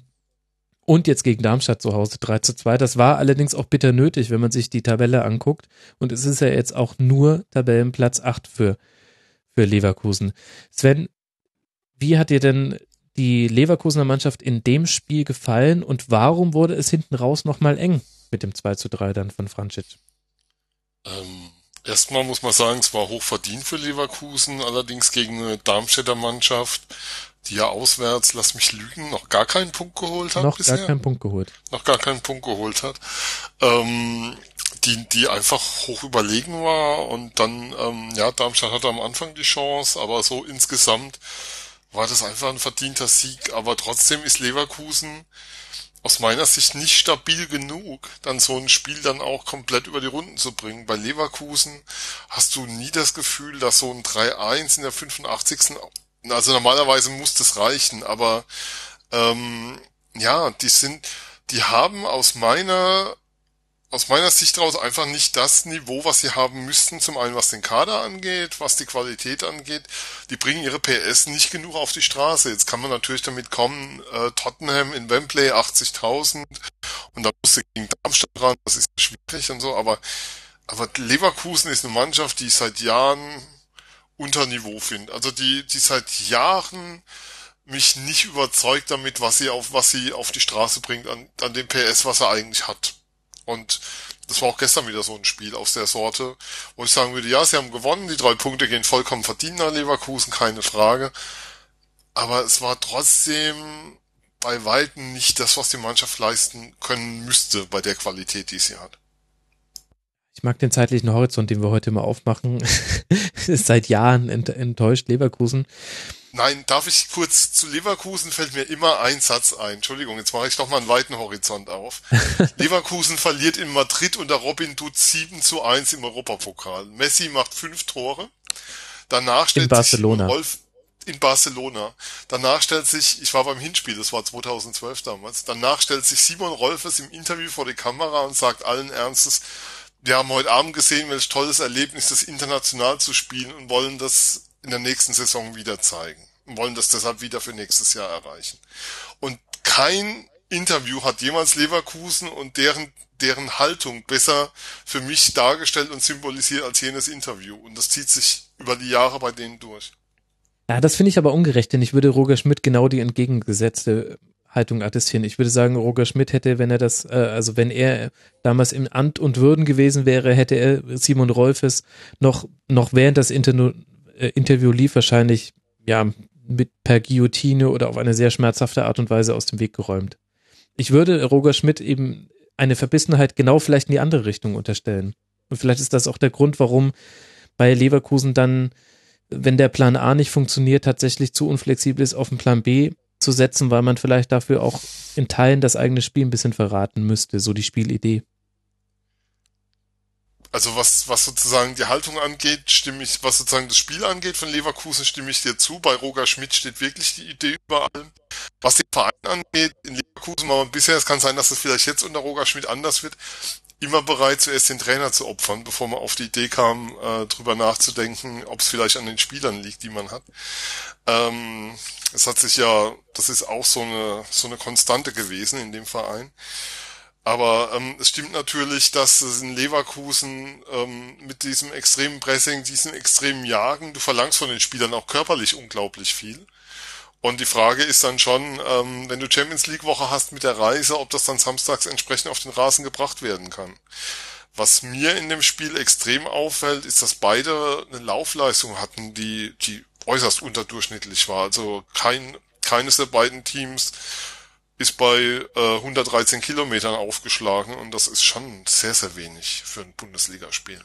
Fände ich aber ehrlich gesagt eher für Darmstadt bedenklich, denn äh, die hatten nur zu 30 Prozent den Ball und normalerweise muss das Team, was dem Ball hinterherläuft, mehr investieren, um eben die Räume zu schließen, die durch den Pass aufgemacht wurden. Ähm, aber ja. Darmstadt kommen wir ja noch. ja, zu Darmstadt kommen wir auch noch, ja. Ähm, Martin, wie siehst du denn die Entwicklung in Leverkusen? Ich finde es schon interessant zu sehen, auch was jetzt noch auf Leverkusen wartet in dieser Hinserie noch. Es geht noch gegen Bayern, gegen Leipzig, gegen Hertha und eben auch gegen den FC. Das wird dir auch bekannt sein. Das heißt, vier Mannschaften, die derzeit vor Leverkusen stehen. Das ist alles andere als dankbar.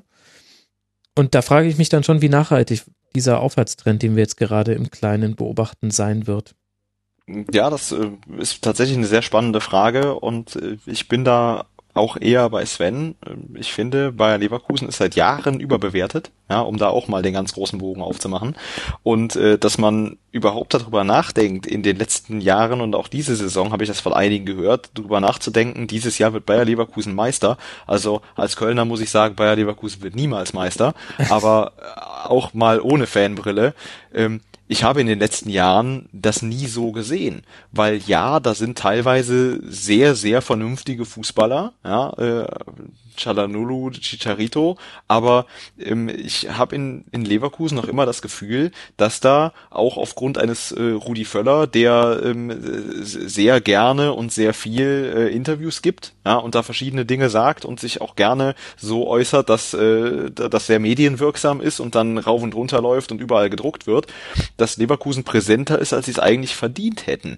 Ja, da ist Potenzial, aber für mich nicht für die ersten zwei, drei Plätze dauerhaft und schon mal gar nicht, um oben tatsächlich anzugreifen. Ähm, was einfach auch daran liegt, dass ich, und da muss ich mich ein bisschen was den Disclaimer vorwegsetzen, ich halte nicht viel von Roger Schmidt, ja, aber dass ich eben auch glaube, Roger Schmidt ist ein Trainer, der kann genau eine Art von Fußball, die er für richtig hält. Und wenn man sich auf diesen, äh, diesen Fußball einstellt, das sieht man eigentlich seit er bei Leverkusen ist, ja, die ersten paar Spiele, äh, haben alle gedacht, oh Gott im Himmel, wie schaffen wir es jetzt, Leverkusen zu schlagen, weil dieses neue Supersystem, und dann ist der Erste auf die Idee gekommen, wie es geht, und seitdem überrascht Leverkusen damit niemand. Ich habe aber auch das Gefühl, dass Schmidt nie wirklich einen riesen Wechsel danach gemacht hat und darauf ansprechend reagieren konnte.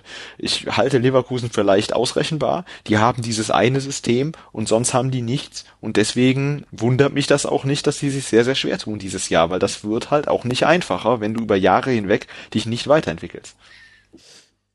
Okay, also das, äh, wir machen heute immer viele Themen auf. Das, ich, ich freue mich auf die Diskussion mit den Hörern nach dieser Sendung, ganz ernsthaft und unironisch. Also beim Thema Kader, da will ich dich ein bisschen einfangen. Äh, Leverkusen hat einen herausragenden Kader, auch im Bundesliga-Vergleich. Das fängt mit Bernd Leno hinten an. Dann hast du eine hochtalentierte Innenverteidigung mit Toprak, Tar, Dragovic, so die Unbekannte, weiß man nicht, wie er kommt. Du hast auf der Außenverteidigerposition Benjamin Henrichs, bei dem du jetzt auch siehst, warum er unter anderem die äh, Fritz-Walter-Medaille, was glaube ich, bekommen hat. Ähm, du hast jetzt äh, mit Kai Havertz, das ist allerdings jetzt eher noch anekdotenhaft, aber jüngster Startelf-Einsatz eines Leverkuseners allen Zeit, aller Zeiten, jetzt gegen Darmstadt, der ist erst 17 Jahre jung, macht dafür sehr, sehr gute Spiele im zentralen Mittelfeld, ähm, zeigt so in die Zukunft. Aber dann hast du ja nebendran noch ähm, Lars Bender, herausragendes olympisches Fußballturnier gespielt bis zur Verletzung. Julian Baumgartlinger, super bei Mainz gespielt. Kevin Campbell unter Roger Schmidt wesentlich besser als vorher bei Dortmund. Äh, Charles Aranguiz, der auch schon sehr gute Spiele gezeigt hat. Und vorne Brandt, Memedi, Bellarabi, verletzt.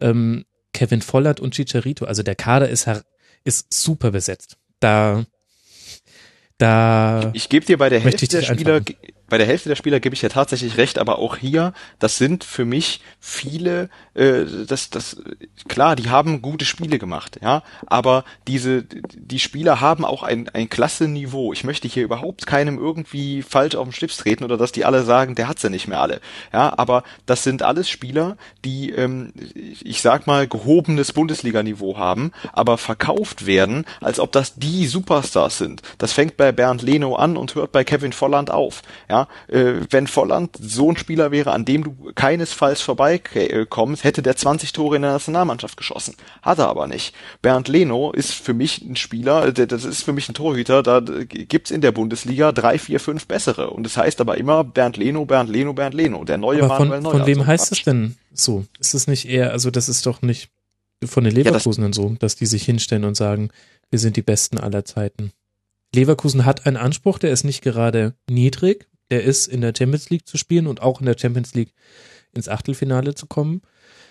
Aber äh, reden wir da wirklich noch über Leverkusen oder reden wir über die Art und Weise, wie über Leverkusen geredet wird?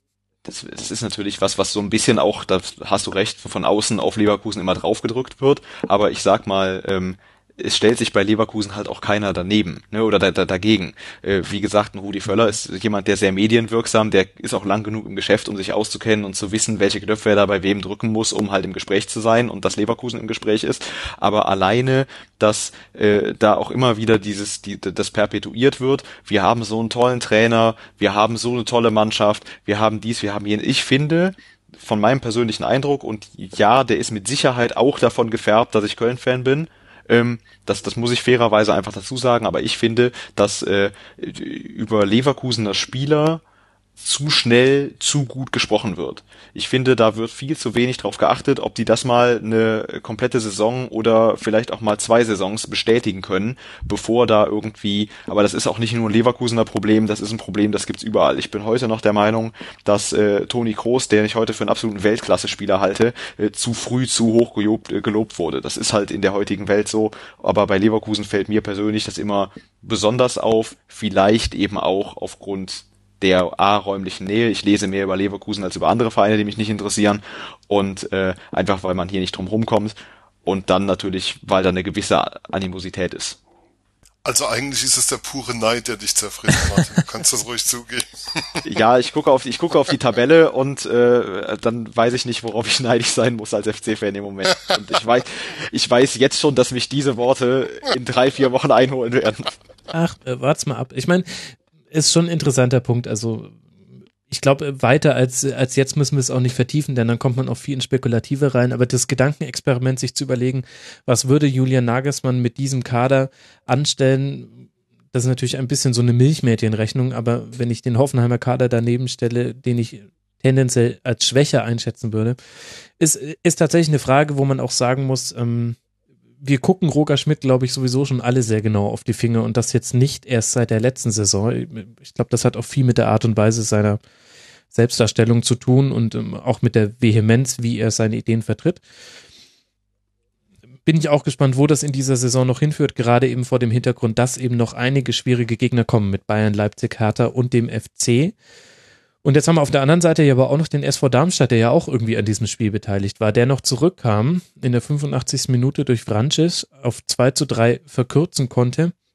Aber es hat wieder nicht gereicht. Und Sven, du hast schon angesprochen, die Auswärtsstärke des letzten Jahres ist dieses Jahr die Schwäche. Null Punkte nach fünf Spielen, also nach fünf Auswärtsspielen, drei zu 14 Tore und davon zwei eben aus diesem Spiel gegen Leverkusen. Aufmerksame Hörer werden schon mitbekommen haben. Das sieht alles andere als gut aus. Andererseits, acht Punkte, Tabellenplatz 15, da ist nach zehn Spieltagen eigentlich auch noch alles im Soll. Jetzt bist du näher dran am SV Darmstadt. Ich hatte dich ja auch schon mal als Experten für den SV hier in die Sendung eingeladen. Deswegen wirst du mir bestimmt sagen können, ja, wie ist denn jetzt die Situation und die Einschätzung der Lage vor Ort? Ja, das ist sehr spannend, weil so richtig einschätzen kann das immer noch niemand. Ähm, es gab eben einen großen Umbruch vor dieser Saison. Also es gingen viele Spieler weg, unter anderem ja auch Rausch nach, nach Köln. Sandro Wagner verließ den Verein. Der Torhüter Christian Martenia ging zum HSV, um dort weiter Abstiegskampf zu üben. Aber ähm, die Auswärtsschwäche, man hat zugleich aber auch daheim schon acht Punkte geholt.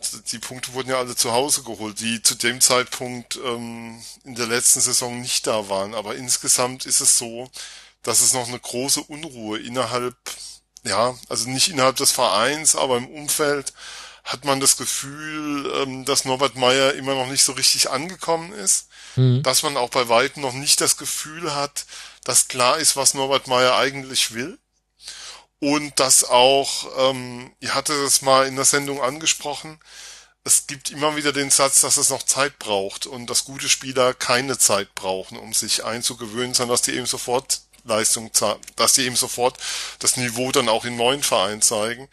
Und in Darmstadt ist noch ganz, ganz viel Baustelle, also nicht nur das Stadion, ja. wo jetzt noch eine neue Nordtribüne kommt, sondern also gerade auf dem Platz ist da, ähm, es fehlt Stabilität, es fehlt Ruhe, es fehlt die Standards vom letzten Jahr ganz, ganz arg. Also auch Tobias Kempe ist ja äh, nach Nürnberg gegangen. Ähm, das, also da ist noch kein klares Bild bisher zu erkennen. Ja, das äh, ernüchtert mich jetzt etwas, dass auch für dich kein klares Bild zu erkennen ist. Ähm, auf der anderen Seite ist ja, ich habe schon angesprochen, tabellarisch ist das ja noch vollkommen okay. Sechs Punkte Vorsprung auf einen Abstiegsplatz und niemand ist mit der Maßgabe in diese Saison gegangen, man wird mit dem Abstieg nichts zu tun haben. Deswegen irgendwie ja auch auf eine merkwürdige Art und Weise noch gar nichts passiert, obwohl ich dir in allen Punkten, was du gesagt hast, zustimmen würde. Was glaubst du denn, wie die Spieler das empfinden? Die kennen die Situation ja schon. Viele von, also das Grundgerüst der Mannschaft, also mehr als ich ehrlich gesagt erwartet hätte, spielt ja noch bei Darmstadt was hast du für ein Gefühl, wie gehen die mit der Situation um? Also für die Spieler ist das, ähm, muss man ein bisschen, ich muss wieder etwas ausholen, Entschuldigung, ich muss wieder etwas den Bogen spannen. Es gab viele, es gab etliche Spieler, die mit Dirk Schuster den ganzen Weg gegangen sind, von der dritten Liga bis in die Bundesliga. Also Aitat Zulu, um jetzt mal einen herausragenden, um den herausragenden Pfeiler zu nennen an der Stelle. Und es ist schon so, dass, ja, es gibt durchaus Spieler, die nicht ganz glücklich sind mit dem, was, mit dem, was der Trainerwechsel vollbracht hat. Mhm. nennen wir es mal so. Also es ist jetzt nicht so, dass da bei allen die komplette Überzeugung ist. Was man sagen muss und was du auch gesagt hast, ist, von der Punktausbeute her können die Lilien bisher durchaus zufrieden sein, zumal ja zwei Vereine bisher nur zwei Punkte geholt haben. Ähm, sich darauf, darauf natürlich aufzubauen wird schwierig.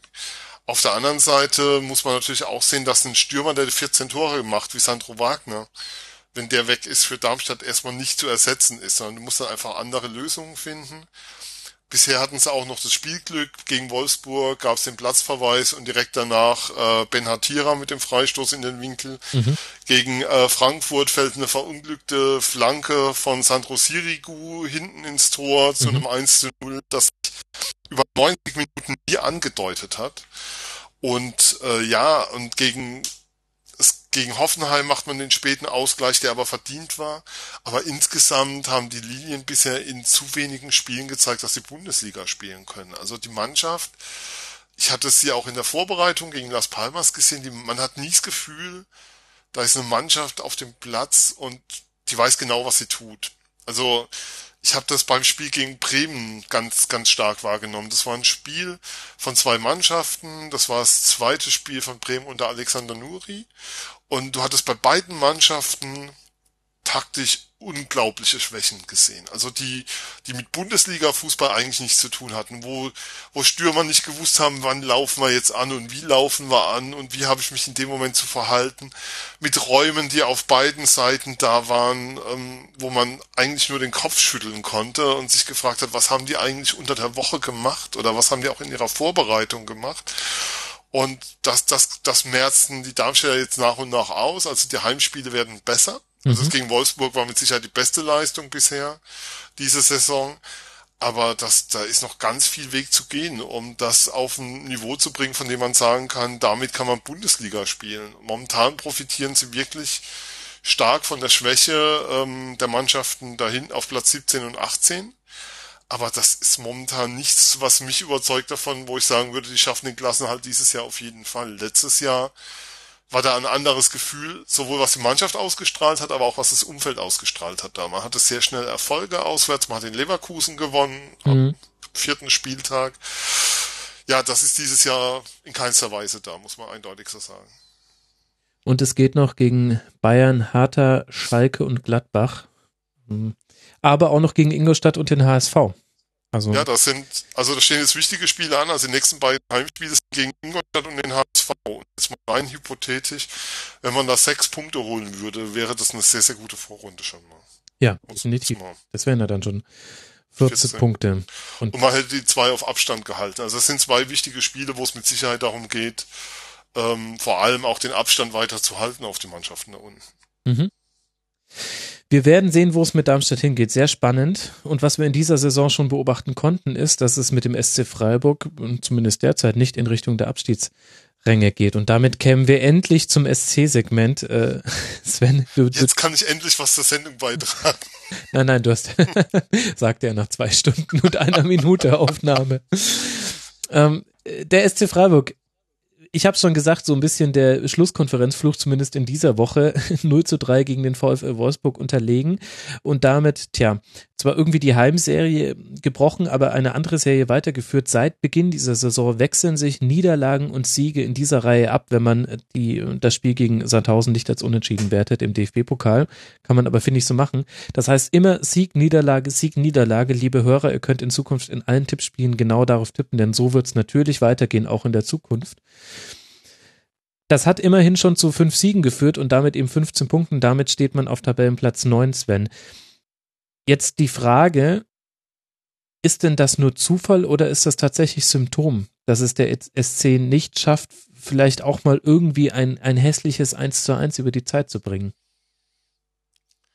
Naja, mir ist es ja lieber, wenn es ein hässliches 1 zu 0 wie gegen Frankfurt oder den HSV über die Zeit bringen. Also ähm, wenn man momentan ist stabiles Saisonziel 51 Punkte und das wäre absolut okay mit 1,5 Punkten pro Spiel. Hat jemand die Ironie rausgehört? Nein. Äh. ich habe gerade überlegt, ob ich nachhaken muss oder ob es nicht war. den, den Martin kannst du mit sowas nicht mehr kriegen. Ich meine, der ist FC-Fan, der geht wahrscheinlich von 102 Punkten aus. Ja. ich, ich gewinne ja bei Tippspielen nie, weil bei mir Freiburg alle 34 Spieltage gewinnt. Das ist immer extrem schwierig. Aber ähm, nein, die Mannschaft ähm, hat großes Talent, hat andere Qualitäten als noch vor zwei Jahren auf dem Platz. Deshalb bin ich auch der festen Überzeugung, dass die Momentaufnahme kein Zufall ist, sondern dass wir auch, wenn wir uns am Saisonende zum SC unterhalten sollten, über eine Mannschaft reden, die ähm, sehr souverän den Klassenerhalt geschafft hat. Also davon bin ich dieses Jahr wirklich fest überzeugt. Ähm, aber da ist eine Heimniederlage gegen Wolfsburg jederzeit eingepreist. Also das ist jetzt nichts, was irgendwie einen, der sich mit dem SC näher beschäftigt und dessen Herz an dem Verein hängt, erschüttern kann, sondern ähm, die Mannschaft hat viele, viele Spiele sehr, sehr aufs, auf Augenhöhe bestritten, hat, es gab etliche Spiele, die verloren wurden, die durch individuelle Fehler verloren wurden. Grüße nach Köln an der Stelle. Ja. Ähm, ja, die Niederlage in Hoffenheim lassen wir mal raus. Wir wollen ja nicht über Schiedsrichter reden. Ähm, aber es wurden auch jede Menge enge Spiele gewonnen und das ist eine neue Qualität, die der SC dieses Jahr hat. Und das ist ja auch eine Qualität, die man vor zwei Jahren in der letzten Erstligasaison noch nicht hatte. Und du hast selber jetzt gerade schon den Vergleich zu dieser letzten Erstligasaison gebracht. Was hat sich seitdem denn verändert, darüber hinausgehend, dass man eben jetzt solche Spiele auch mal gewinnt? versuch's mal so auf, also ich kann, denke, man kann es auf drei Punkte zusammenfassen. Der erste Punkt ist, dass die Mannschaft dieses Jahr eingespielt ist. Es ist eigentlich so, seitdem ich denken kann, der erste SC Freiburg ohne größeren Umbruch. Mhm. Es gab keinen großen Abgang vor der Saison. Die Mannschaft ist beisammen geblieben. Man hat die Mannschaft verstärkt mit sehr, sehr viel Talent. Also es kam außer Georg Niedermeyer, der aufgrund von Verletzungen verpflichtet wurde, nur Zweitligaspieler mit Meffert, Bulut, Haberer, ähm, Carlos Güntü aus der Türkei. Es kam jede, also es kam jede Menge Talent in den Kader hinzu, mhm. aber die Stammelf um Höfler, Franz, Petersen, Niederlechner, die blieben alle da. Und Grifo blieb ja auch in Freiburg, was, mhm. was für mich vielleicht so eine kleine Überraschung in der Sommerpause war. Ja. Also ich weiß auf Freiburg auch, dass es nach dem Aufstieg einen Schwur des Teams gab, der da lautete, das erste Jahr Bundesliga wollen wir auf jeden Fall zusammenspielen, wenn denn nicht ein mega Angebot kommt für einen Spieler. Das ist ja in Freiburg nie ausgeschlossen. Aber ansonsten wollte diese Mannschaft zusammenbleiben. Das ist ein ganz wichtiger Faktor. So heißen, der Streichfußball, von dem man ja immer sagt, Neuzugänge brauchen ein halbes Jahr, bis sie den verstanden haben. Mhm. Es geht nicht nur um den Dialekt des Trainers an der Stelle, sondern um seine fußballerischen Vorstellungen. Ähm, das, das ist einfach schon mal weggefallen. Das macht viel aus. Was, was auch dazu kommt und was ein wichtiger Faktor ist, ist, die Mannschaft hat eine andere Stabilität als früher. Also eine andere Giftigkeit als früher. Ähm, es gab Jahre, da war, da waren die SCler so die Lieben und Netten der Liga und haben sich, ähm, also du hast das, das eine, eine Kloppertruppe sind sie nie geworden, sind sie auch heute nicht. Sie wollen immer Fußball spielen, aber ähm, sie schrecken nicht mehr zurück auch vor einer gewissen Härte im Spiel. Also nicht unfair, aber auch hart zu spielen mhm. und und auch dann und das auch ja nicht als Mittel zu nutzen, aber ähm, die Mannschaft legt eine andere Physis an den Tag als früher. Also das ist für mich sehr, sehr auffällig, dass es nicht mehr der liebe und nette SC ist, um nicht zu Gold zu zitieren, von wegen die alle vor Philosophiestudien nicht zum Training kommen würden, mhm. sondern das, das hat sich schon sehr, sehr stark geändert. Also man merkt es auch, ähm, fast jedes SC-Heimspiel besteht aus einem gewissen Abnutzungskampf. Also das hat da findet ganz viel statt über extremes Pressing, über, über starkes Anlaufen. Man redet bei anderen Trainern ganz stark davon. Du hast vorhin den Leverkusener Kader genannt und Nagelsmann. Der bei so einem Kader immer für zwei Jahre, was der daraus macht. Ich würde das gerne mal sehen. Aber das, das ist schon sehr, sehr gut. Und der dritte Punkt ist natürlich, ähm, dass man seine Chancen auch gut nutzt. Also mhm. der SC ist eine Mannschaft, der dieses Jahr recht in den meisten Spielen wenig Chancen braucht, um ein Tor zu machen. Also ähm, es ging gegen Frankfurt in der vierten Minute. Man hat gegen den HSV eigentlich nur zwei Chancen gehabt und das Spiel gewonnen. Man ist gegen Gladbach erst sehr spät in Führung gegangen, hat dann das Spiel mit 3 zu 1 gewonnen. Gegen Augsburg äh, sind die zwei Tore aus relativ wenig Chancen gefallen. Ähm, das sind schon Faktoren, die da eine Rolle spielen dieses Jahr. Und dies eben ja, mit fünf Siegen steht die Mannschaft gut da, aber das sind auch fünf Siege, die vollkommen in Ordnung gehen. Also war jetzt keiner dabei, wo ich im Nachhinein sagen würde, unverdient oder glücklich, jetzt auch mal möglichst neben der Vereinsbrille. Und die 15 Punkte heißen 13 Punkte vor auf Ingolstadt und den HSV. Das lässt sich die Mannschaft dieses Jahr nicht nehmen. Also da habe ich für meine Verhältnisse, glaube ich, so mit die größte Ruhe, die ich über alle Jahre hatte und Vertrauen in die Mannschaft, was das angeht. Ja, das ist ja schön. Also wir halten fest, der, FC, äh, der SC, Entschuldigung, äh, spielt äh, inzwischen einen etwas weniger akademischen Fußball. Das äh, da kann man auch auf der Trainerbank sehen, aber da hat sich ein bisschen mehr von der Trainerbank jetzt ins Spiel transferiert. Und man ist ähm, neben einem neben einer hohen Eingespieltheit. Das ist interessant, dass das jetzt schon das äh, zweite Mal ist, dass wir beim Schwerpunkt, beim Erfolg eines Teams darüber reden, beim FC ja auch schon das war noch ein wichtiger Aspekt. Und dann eben, man, man verwertet die Chancen gut. Und da müssen wir ja dann, denke ich, auch über Einzelpersonalien sprechen. Also du hast äh, Grifo schon genannt, wahnsinnig wichtig in der Vorbereitung von Torchancen, mhm. was aber immer so ein bisschen äh, übersehen wird, so wie früher Darida, der das beim SC diese Rolle auch schon gespielt hat, ja. auch sehr, sehr laufintensiv. Also was Grifo an, äh, an, an Räumen zuläuft, ähm, wahnsinnig, äh, wahnsinnig gut. Der hat an einem guten Tag hat er einen Deckungsschatten, der ist breit wie äh, weiß ich nicht, der Mount Everest. Mhm.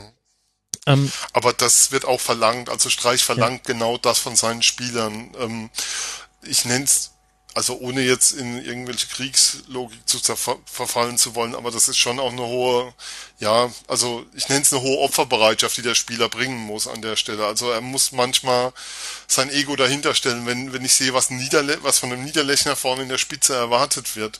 Ja. An, an Laufbereitschaft, an, ähm, an Pressingverhalten, dann ist es manchmal eben, ja, wie soll ich sagen, zu wenig ihn an seinen Toren zu messen weil er, weil er ganz andere Aufgaben erst erstmal erfüllen muss, die, die davor kommen und die dann andere neben ihm gut aussehen lassen. Wie zum Beispiel Maximilian Philipp, so ein bisschen der, wenn es einen Shootingstar gibt beim SC, dann ist es ja er. Absolut. Also ähm, es gab ja nach Bremen die Statistik, kein Spieler in Freiburg hat ähm, so viele Tore gemacht in den ersten Spielen, außer ein gewisser Pappstemper. Mhm. Insofern muss man abwarten. Ähm, Philipp hat letztes Jahr in der zweiten Liga, ich hatte damals eine Saisonvorschau, wo ich gesagt habe, jetzt muss von ihm der Sprung kommen, jetzt muss er zeigen, dass er mehr ist als ein Talent und auch Stammspieler und ja, eben auch Leistungsträger werden kann. Und das hat er jetzt in der zweiten Liga gezeigt und zeigt es auch dieses Jahr. Also es gibt in Freiburg immer wieder den Wunsch nach Petersen Niederlechner vorne. Ich sehe das momentan nicht, weil Maximilian Philipp muss da vorne spielen, wenn er fit ist. Ist überhaupt keine Frage. Ja, das ist ja auch eine interessante Personale tatsächlich mit Petersen, der äh, wichtige Stütze war, dann eigentlich fast so ein bisschen überraschend, dass Petersen gehalten werden konnte. Und dann spielt er ein, ein, ein gutes olympisches Fußballturnier, aber auch schon viel von der Bank weg, verschießt dann den entscheidenden Elfmeter im Finale gegen Brasilien. Und jetzt sitzt er auf der Bank und man hat das Gefühl, es war noch nie jemand so konform damit, dass er immer nur reingeworfen wird zur 70. Minute. Äh, ist das äh, auch ein wesentlicher Faktor oder überbewerte ich das jetzt von, na gut, ich habe ja auch eine gewisse Nähe zum SC, weil ich fünf Jahre dort studiert habe. Aber ähm, ist es ein Faktor, dass auch die Leute, die auf der Bank sitzen, da ähm, kein, kein, kein Unfrieden stiften? Und ähm, ich habe den Eindruck, auch deswegen funktionieren die Einwechslungen von Streich manchmal so gut. Das ist genau der Entscheid, das ist mit Sicherheit ein entscheidender Faktor. Freiburg kann nur als Team funktionieren. Wenn man sich ähm, den Kader anschaut, dann ist da zwar viel Talent, aber es ist vollkommen klar, dass es eine Mannschaft ist, die trotzdem jetzt nicht selbstverständlich auf Platz neun steht, der, der Liga, der Bundesliga. Und ein klassisches Beispiel dafür ist, ähm, Streich hat es ja auch sehr ja, ausführlich besprochen auf seiner Pressekonferenz, ist einfach Karim GD, der wochenlang nicht im Kader steht, der ja. aber trotzdem ein sehr angenehmer, sehr positiver Typ ist und der dann in Bremen spielt und dann mit einem Innenbandriss 52 Minuten auf dem Platz bleibt. Ich frage mich bis heute, wie das lief, noch den Elfmeter rausholt zum 2-0, also gefault wird zum Elfmeter zum 2-0 den Grifo dann verwandelt und das ist so ein Paradebeispiel und Petersen ist sehr, sehr spannend, was diese Frage angeht, ähm, weil ich mich immer frage, ob das ein Mediengesicht ist, das er da aufsetzt, oder, oder ob er sozusagen die Faust in der Tasche hat, weil er nie von Anfang an spielt, oder ob er das wirklich denkt, weil er ist ein sehr kluger, sehr angenehmer Gesprächspartner und ich weiß und ich frage mich das jedes Mal, weil Streich erwähnt ihn auch auf jeder Pressekonferenz dann als positives Beispiel für sein Verhalten und wie intelligent er ist und sein, sein Spielverständnis, wenn man mit ihm redet und sein Verhalten. Und ich frage mich immer, ob das so ein bisschen over the top ist oder ob das, ob das ernsthaft gelebt ist an der Stelle. Und ob da auch nicht von Petersen mehr, mehr die Forderung kommt zu spielen. Auf der anderen Seite, wenn das wirklich so sein soll, da haben sie dann eine Ideallösung gefunden. Also das ist, das ist wirklich traumhaft, wie das gerade läuft und wie ähm, das Kadermanagement läuft und wie das auch wohl intern läuft. Also ein großes Beispiel dafür, ähm, Kalas Jünschü macht den Fehler zum 1 zu 0 in Hoffenheim ja. und spielt dann die Vorlage zum 1 zu 1 mit einem Traumpass auf Niederlechner.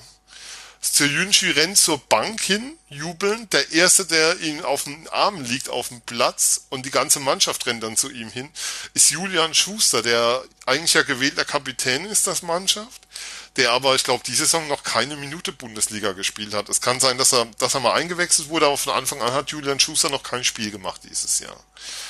Ähm, aber der ist fürs Innenleben der Mannschaft ganz, ganz wichtig, also wahrscheinlich der zentrale Spieler einfach momentan. Und im Innenleben der Mannschaft war das für mich so eine sehr, sehr beschreibende Szene, scheint es absolut zu stimmen.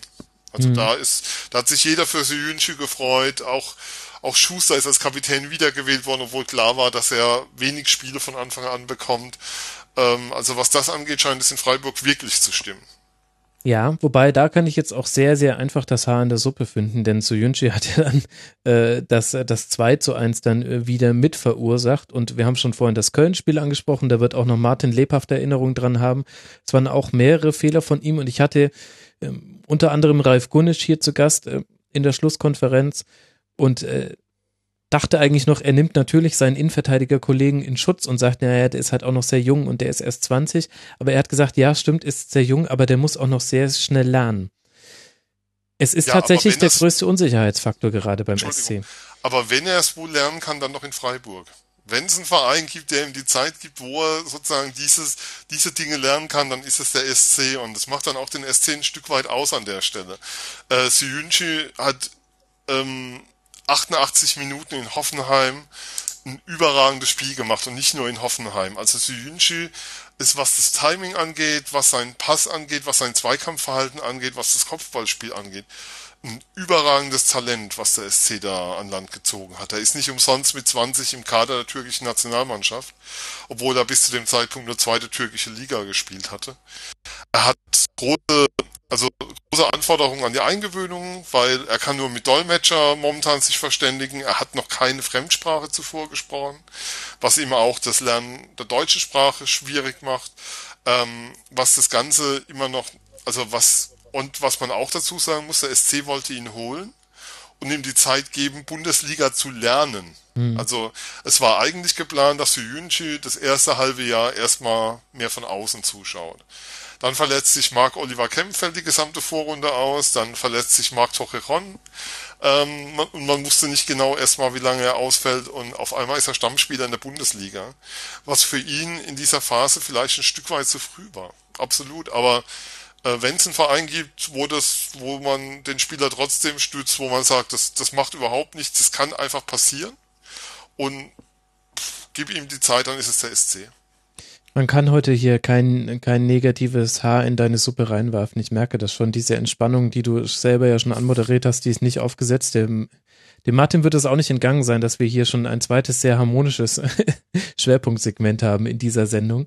Äh, jetzt würde mich aber noch eine Sache interessieren, Sven, wenn ich mir angucke, gegen wen der SC verloren hat in dieser Saison. Jetzt gegen Hoffenheim, gegen Hertha, gegen Dortmund und gegen den FC, jetzt auch gegen Wolfsburg, die würde ich tatsächlich da so halb mit reinnehmen dann sind das Mannschaften, die mehrheitlich ein Ballbesitzspiel eigentlich aufziehen wollen. Wolfsburg kann man da so halb rausnehmen und die Ausnahme von der Regel ist Gladbach, die wurden besiegt, die eigentlich auch gerne Ballbesitzfußball spielen.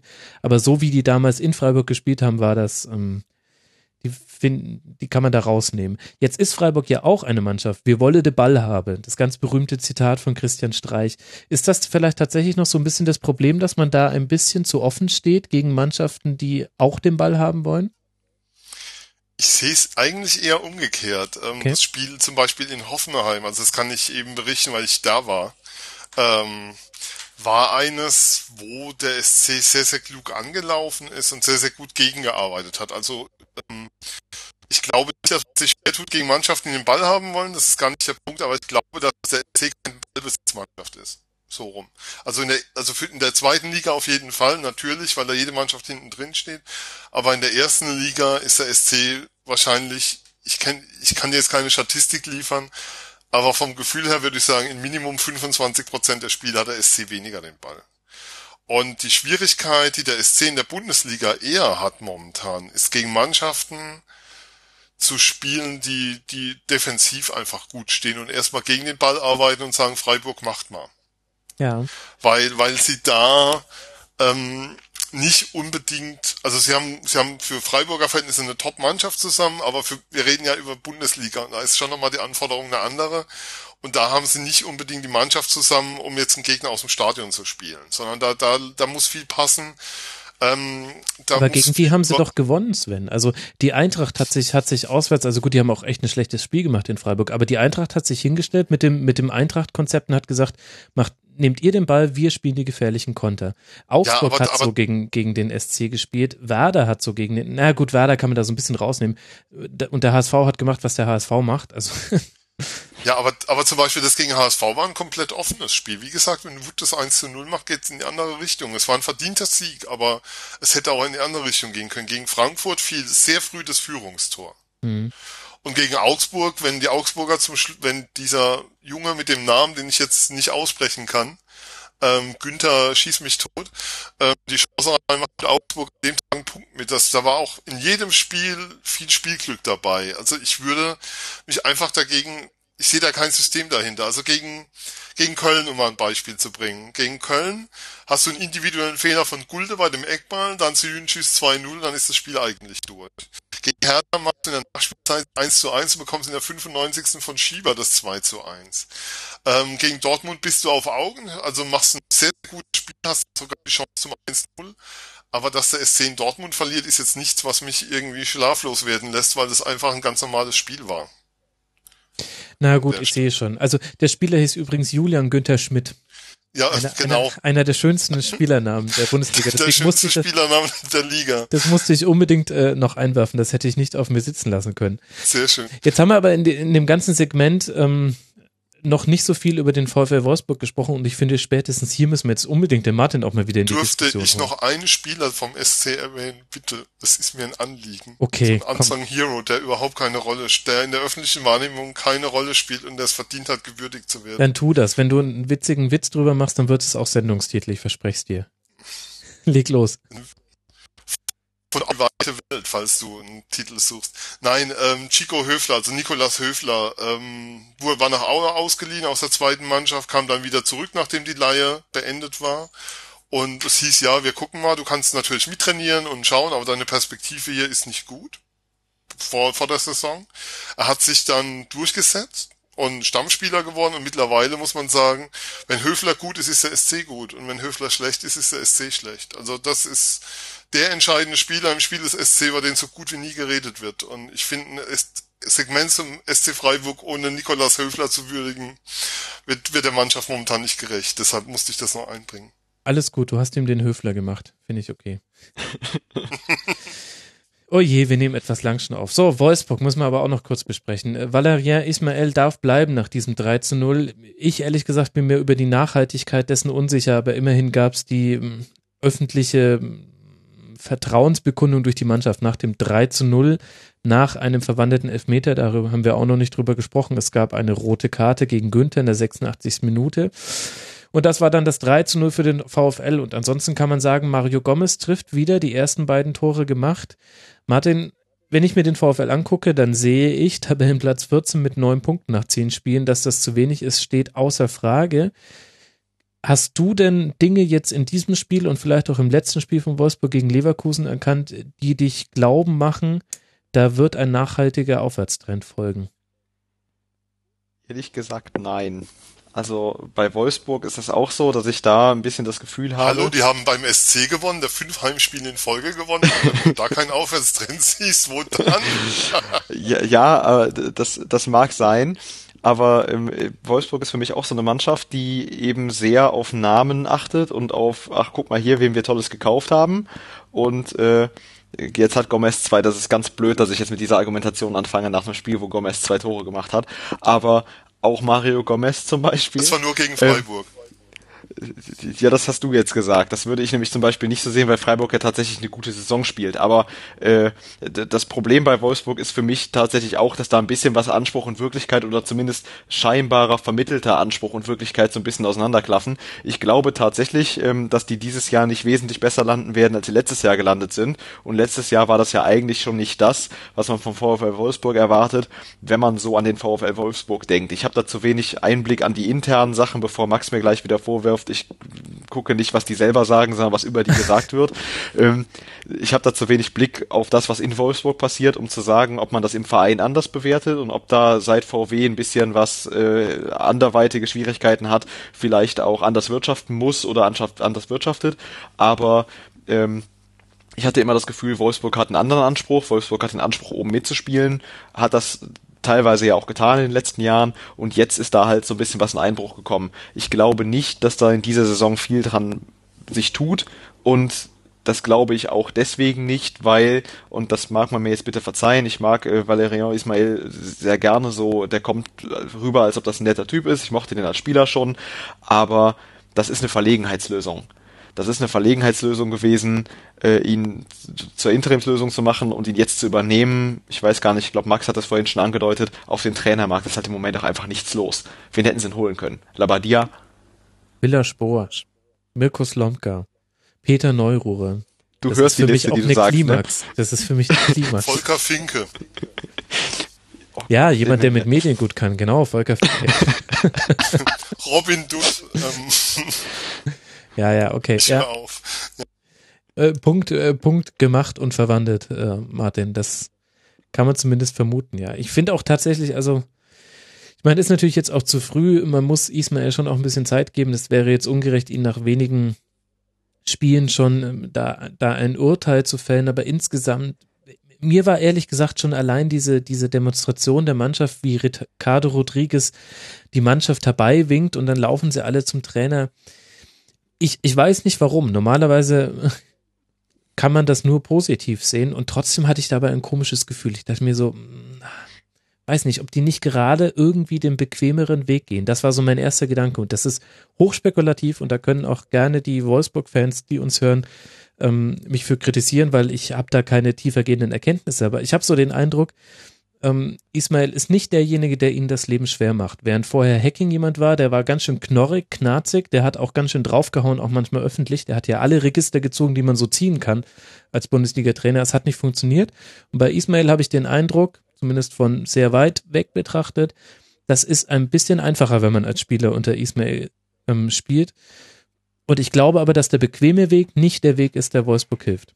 Einfach nur. Ja, und bei, bei der Szene, die du angesprochen hast, ja, die, also auch hier, vielleicht tue ich ihnen Unrecht und vielleicht ist das alles gar nicht so und ich sehe das komplett falsch, aber für mich war diese Szene genauso spontan und äh, und und ähm, ja ehrlich, wie das Aubameyang nach dem ersten Tor zu äh, Thomas Tuchel gelaufen ist und sich mit dem abgeklatscht hat.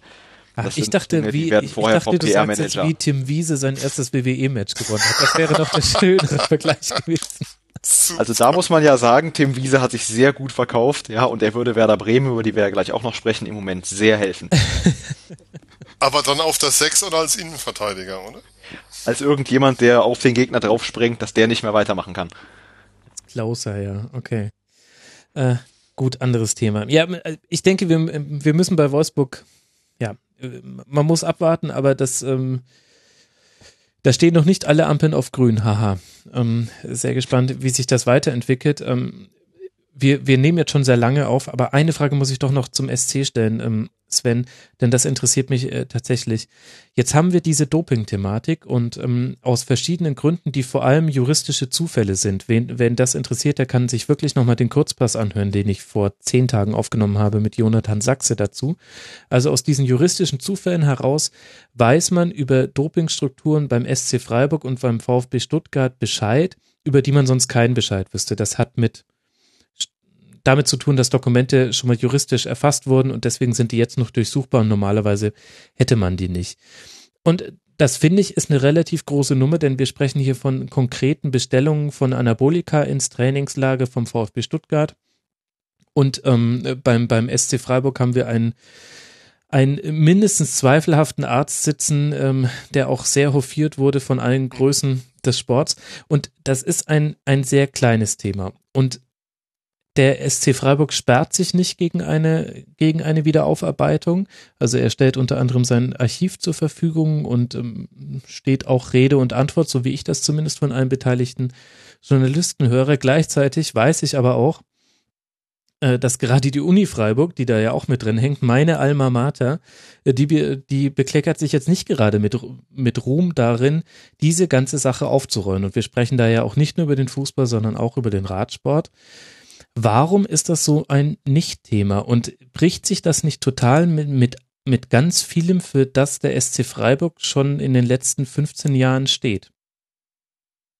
Ich kann dir da erstmal nur gratulieren zu der Sendung mit Jonathan. Die ist wirklich sehr Danke. empfehlenswert. Wer es noch nicht gehört hat, habe sie ja schon mal geschrieben, fand die wirklich sehr erkenntnisbringend und sehr, sehr gut, auch als Fan des SC. Ich kann sagen, für mich hängt am Verhalten des SC in dieser Affäre die Frage von meiner Mitgliedschaft im Verein. Also ich bin Vereinsmitglied, ähm, die große Tochter ist Vereinsmitglied und ähm, ich bin momentan mehr als unzufrieden mit dem, was da passiert. Man muss ja auch sagen, dass der SC bis ins Jahr 2007 oder 2008, das weiß ich gerade nicht genau, ähm, als Vereinsarzt Dr. Andreas Schmidt hatte, der der mhm. neben Lothar, hein Lothar Heinrich hieß er, der zweite Arzt des Team Telekom war, die das Dopingprogramm initiiert und aufgesetzt haben und durchgeführt haben sollen, haben, wie auch immer.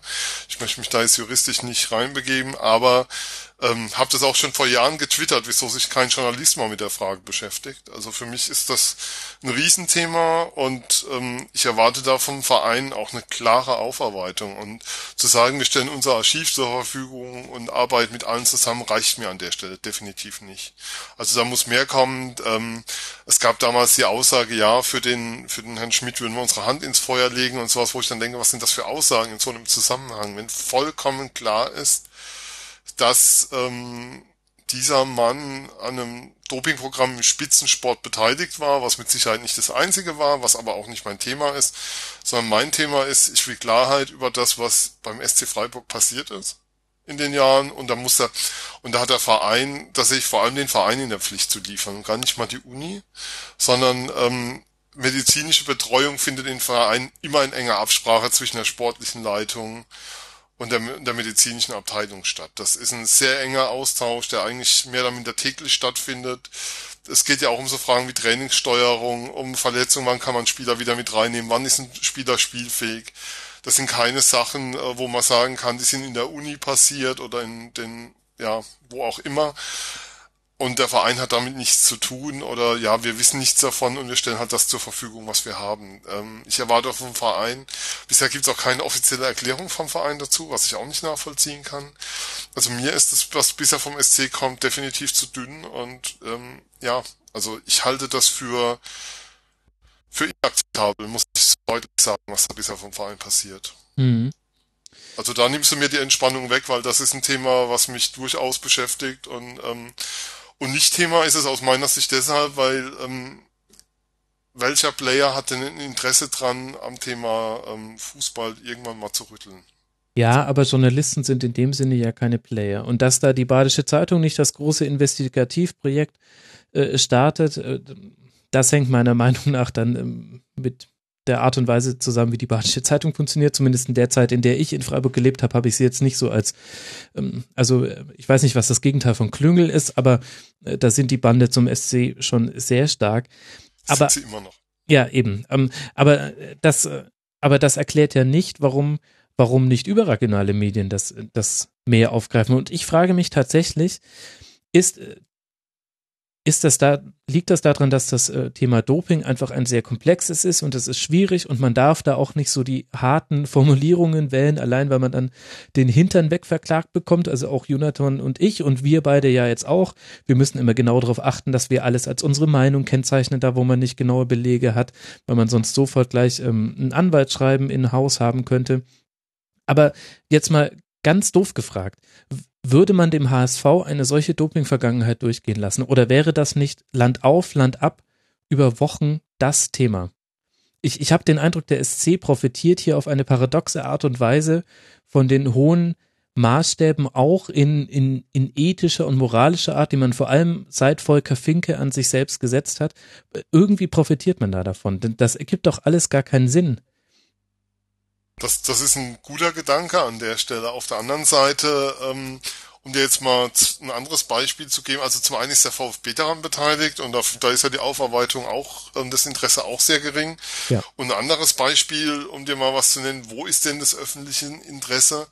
An der Aufarbeitung ähm, von dem, was das Finanzgebaren Uli Hoeneß anging, diese Trennung Privatmann, Vereinsverantwortlicher. Wer glaubt denn ernsthaft, dass es da eine klare, strikte Trennung gab zwischen dem Süchtigen, der permanent am Traden war, Privatmann Hoeneß, und dem Vereinsfunktionär ähm, des FC Bayern und Angestellten des Vereins FC Bayern. Wo ist denn, es gibt im Fußball, hat man immer wieder das Gefühl, an ganz vielen Stellen kein Interesse an der Aufarbeitung und auch nicht sozusagen einerseits nicht nur von der Presse, sondern auch von innen heraus, von Mitgliedern von Vereinen. Ähm, wo sind denn die Fans, die die Dinge fordern? Wo ist mhm. denn wo sind denn die Plakate, die am Samstag im Stadion mal bei fordern würden, wir fordern eine Aufarbeitung der Doping-Vergangenheit unseres Vereins. Ähm, es gibt Sportarten, anderes Beispiel, Thiago verpasst einen Dopingtest, weil er nicht erreichbar war, weil er nicht auffindbar war an dem Ort, an dem er angeblich sein sollte. Das spielt überhaupt keine Rolle in der öffentlichen Wahrnehmung. Das, das, das ist total ja, oder, oder anderes Beispiel. Der, der DFB möchte seine, seine eh schon sehr laxen Dopingregularien noch weiter lockern und sagt, ähm, wenn, wenn, ich glaube, bis zu zwei Spieler des Dopings überführt werden, dann muss es noch nicht gleich in eine Wettbewerbsstrafe für den, für die beteiligte Mannschaft münden. Ja, sie wollen sie anpassen, offiziell an UEFA und FIFA, was genau diese Aufweichung bedeutet. Nun muss man sagen, dass bisher pro Spiel zwei kontrolliert werden. Wo soll denn dann der dritte positive Fall herkommen? Also, das ist insgesamt wirklich das Thema investigative Aufarbeitung im Fußball.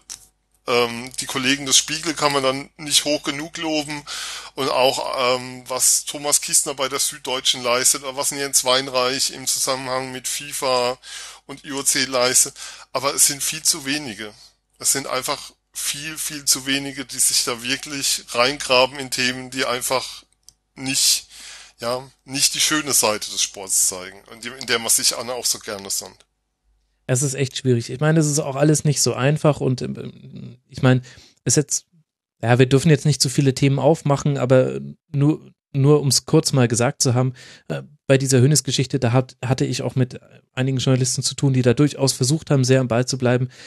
Da hast du einfach das große Problem gehabt, dass mit Dreyfus der entscheidende Mann schon gestorben ist und mit ihm, sage ich jetzt mal so salopp, eine, einfach nur eine Meinungsäußerung, ganz, ganz viele Dokumente einfach auch nicht da sind. Ähm, also das ist halt einfach das Problem, dass äh, du brauchst da tatsächlich die handfesten Beweise, die zu bekommen, ist sowieso schon schwierig und in manchen Fällen quasi unmöglich. Aber in diesem einen Fall beim SC und beim VfB haben wir eben die Dokumente und das eben aus einem Zufall. Ich habe schon erwähnt und deswegen ärgert mich das ehrlich gesagt auch, wie der Verein selber damit umgeht. Das ist alles sehr lax. Das macht mich auch misstrauisch. Also das sind für mich so die klassischen Verhaltensweisen von Leuten, die schon noch ein bisschen mehr wissen, zumindest ein paar im Verein. Sind ja auch noch einige am Werk. Ja, da ist ja eine hohe Kontinuität bei den Verantwortlichen da. Also Heinrich Breit ist lange im Vorstand, Fritz Keller ist schon lange in verantwortlicher Position da. Ähm, mir ist das, ich bin sehr bei dir. Also ich kann dir dann dir, dir da nur zustimmen und wäre auch der Letzte, der da auf die Idee kommen wird, es sich irgendwie schützen vor den Verein zu stellen an diesem Punkt. Mhm.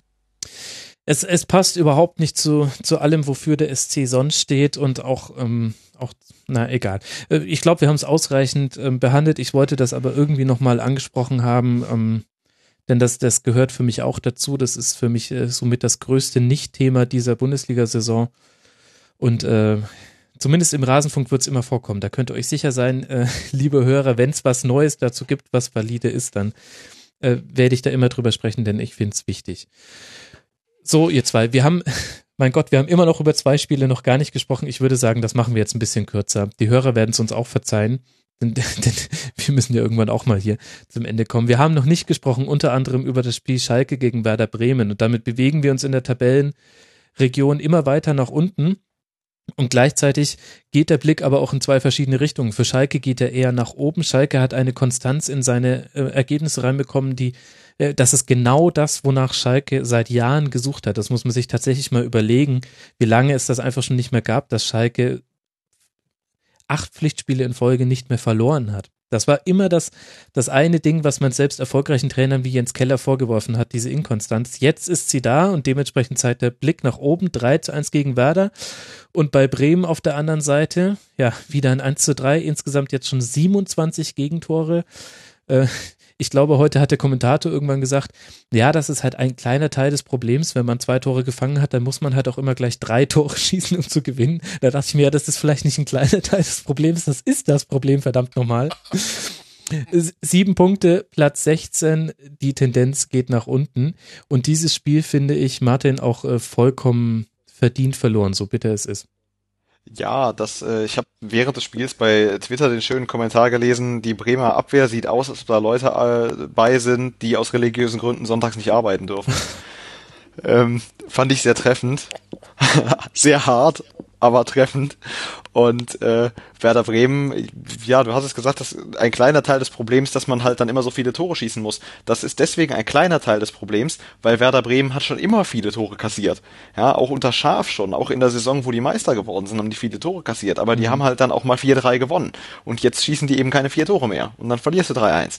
Und äh, die, die Abwehr war gerade bei den ersten zwei Toren vogelwild und äh, dann hätte Bremen ja fast noch das Glück gehabt, dass sie durch den Foul-Elfmeter und da muss man doch einfach mal hervorheben, wie blöd ist denn da bitte der Schalker Verteidiger?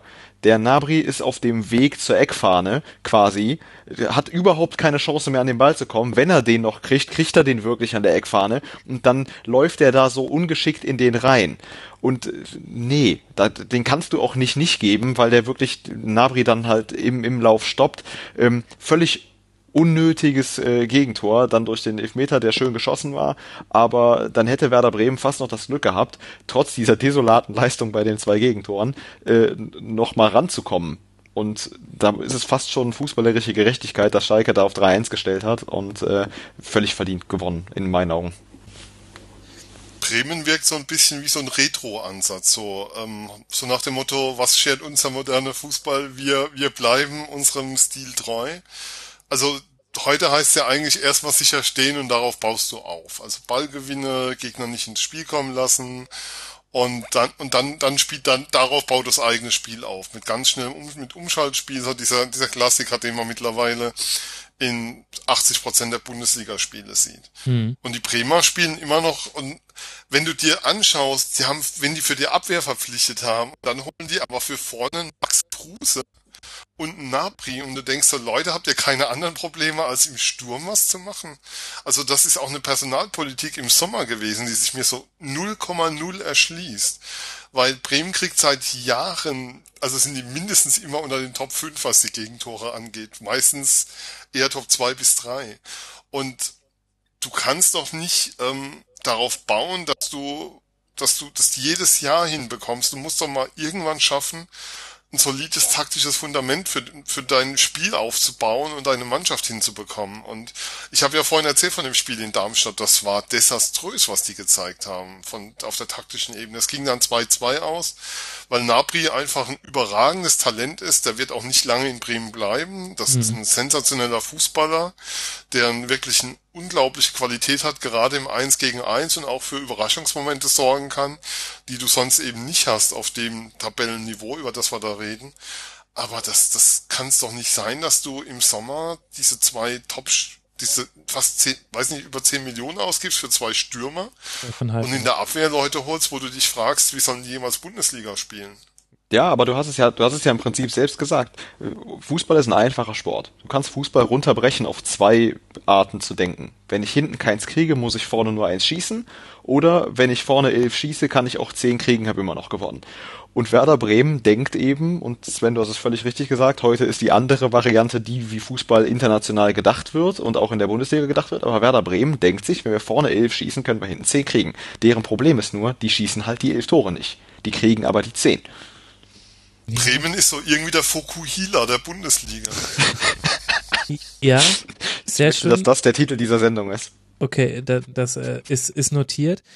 Ich möchte aber ein bisschen, ein bisschen verteidigend für Bremen einspringen. Also ich teile schon äh, die Aussage, dass der Kader unausgewogen ist und dass es halt ähm, vor allem hinten mangelt. Da muss man aber auch mit in die Betrachtung mit einbeziehen, mit Yannick Westergaard den wichtigen Spieler in der Innenverteidigung verloren, dafür aber auch ordentlich Kohle für ihn bekommen, also kolportiert sind 12,5 Millionen Euro von Borussia Mönchengladbach.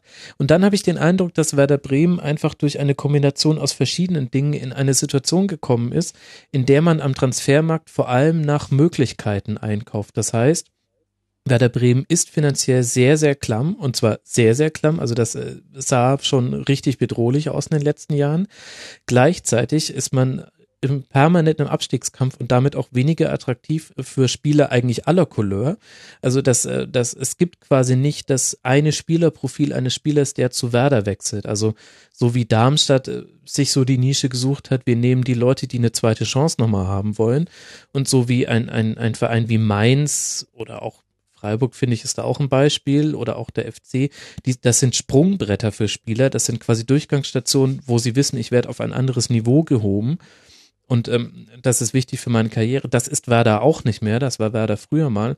Und deswegen habe ich den Eindruck, muss Werder viel mehr nach Möglichkeiten einkaufen. Das heißt, wenn sich so die Möglichkeit sehr Schnabri bietet, egal wie da jetzt dann die Bayern noch mitgespielt haben mögen bei diesem Transfer oder nicht, aber es gab die Möglichkeit, den zu bekommen und es gab auch die Möglichkeit, Max Kruse zurückzuholen, äh, zu holen, Entschuldigung ja, dann, dann, dann musst du das fast schon machen als Werder, weil du so wenige Alternativen hast. Und du musst dann eben hoffen, dass diejenigen, die du ansonsten dir noch leisten konntest, dass die dann auch einschlagen. Und da musst du aber halt auch in anderen Ligen wildern. Dann hörst, holst du eben Moisander von äh, Sampdoria, du holst einen Falou Diané von Stadtrenn.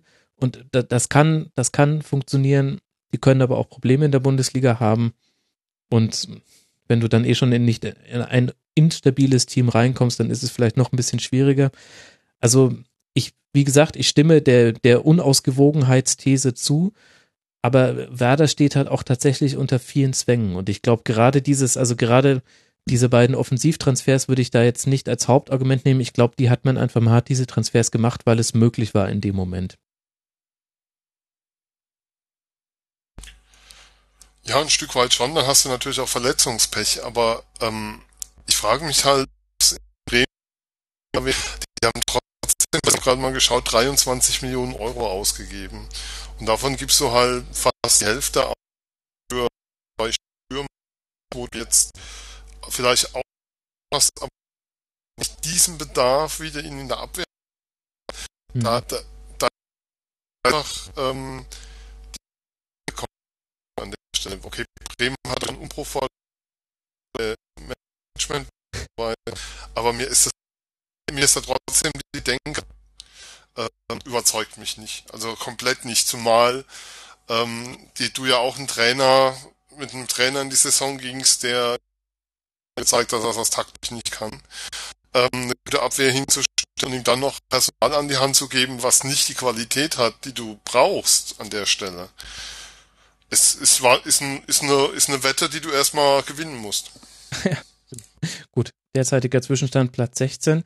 Und äh, dein Router, lieber Sven, äh, könnte aber auch äh, Fokuhila sein. Da hatten wir jetzt auch schon einige Aussetzer.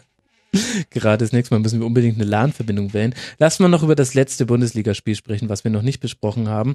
Und wenn wir über Wetten auf die Zukunft sprechen, dann können wir auch über den FC Ingolstadt gegen Augsburg sprechen.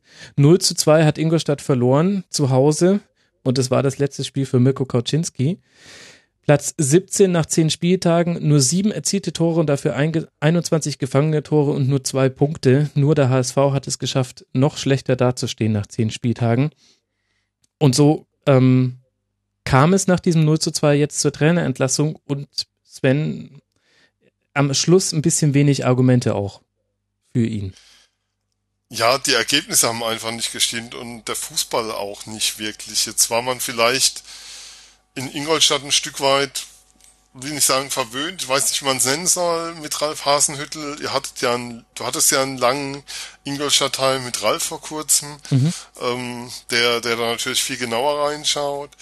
Aber was, aber es überrascht mich schon, dass diese ganzen Trainerrochaten, die es dem Sommer gab, eigentlich nur an ganz wenigen Stellen, nämlich bei Leipzig und ansonsten fast nirgends richtig funktionieren. Ähm, also Kauczynski war ein Trainer, der in Karlsruhe eine fantastische Arbeit geleistet hat, der ja auch Trainer des Jahres war.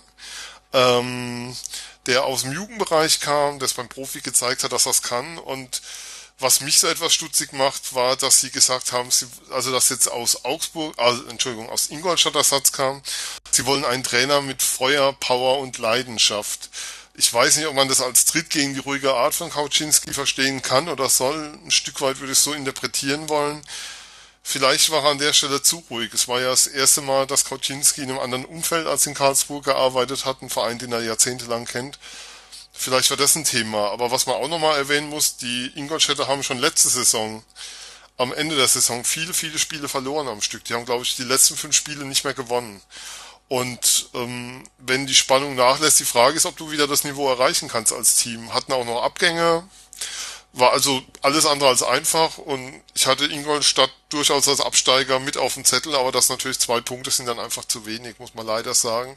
Ich halte Kauczynski für einen Riesentypen, für einen guten Trainer. Ich glaube, in Karlsruhe hätten ihn alle Fans gerne wieder zurück. Da gibt es keinen, der sagt, ach nee, bloß nicht. Aber es ist einfach schade an der Stelle.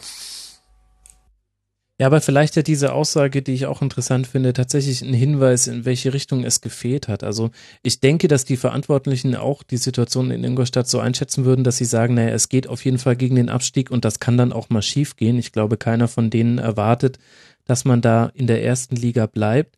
Und dann ist aber die Frage, was kannst du alles in die Waagschale werfen, um den Abstieg zu verhindern? Und da hattest du eben mit Ralf Hasenhüttel nicht nur ein System, was sich unterschieden hat von ganz, ganz vielen anderen Grundordnungen, die so in der Bundesliga gespielt werden. Und durch das Pressing hattest du, hm, das war eben unangenehm für viele Gegner und hatte dadurch einen Erfolg, aber du hattest eben halt schon auch ähm, immer das Gefühl, dass der auch wirklich die Mannschaft auf eine Art und Weise heiß gemacht hat, die gerade auch in den, in den Anfangsminuten der, der Halbzeiten einfach wichtig war. Und vielleicht ist das tatsächlich so eine der Komponenten, die eben dann unter Kautzinski gefehlt hat. Darauf deutet es dann auf jeden Fall hin.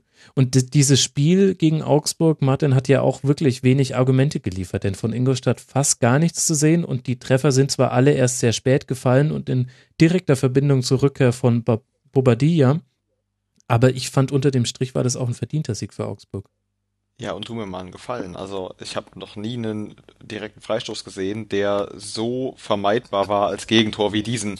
Da stellt der sich extra noch einen Verteidiger auf die Linie. Aber das war bewegen das Problem. sich beide nicht. Das der war das Problem. Nicht und der Verteidiger. Wenn der ja, da nicht gestanden wäre. Ich habe ihn sicher. Ja, ja, meine Theorie der ist dabei. Der hätte ihn gehabt, wenn der nicht gestanden wäre. Ja, ich, ich glaube es auch, genau. Deswegen, äh, ja. Also das, ich, ich fand auf jeden Fall, es sah sehr kurios aus. Da steht da extra jemand und genau zwischen den beiden und es hätten mhm. beide von der Entfernung her an den Ball gekonnt, schlägt der Ball ein. Aber insgesamt natürlich gut geschossen, auch wenn er haltbar gewesen wäre und dann gut nachgelegt und äh, ja, ob man dann auf der anderen Seite noch diese frustrose Karte braucht, weiß ich nicht. Aber was soll ich jetzt als äh, Köln-Fan über Tobias Levels sagen? Ne? Eben, und frustrote Karten braucht es eh nie. Also da sind wir uns, glaube ich, eh. Und einig. was man auch mal sagen muss, wenn man sich die Mannschaft anschaut, die Startelf waren, weiß nicht, also Minimum neun Spieler haben letztes Jahr, waren letztes Jahr schon dabei. Also das ist jetzt auch nicht so, dass man das auf einen riesen Umbruch im Kader schieben kann, ähm, dass das nicht funktioniert, sondern Groß, Lecky, Lex, Hinterseher, Roger, Kohn, Brecherie, Martip, die waren ja alle schon da. Und ähm, vielleicht ist es wirklich so, dass das Hasen, wir haben ja vorhin über die besondere Qualität von Hasenhüttel gesprochen. Ich glaube, der hat sich eben auch in Ingolstadt letztes Jahr gezeigt. Und vielleicht war er genau der Richtige für diese Mannschaft.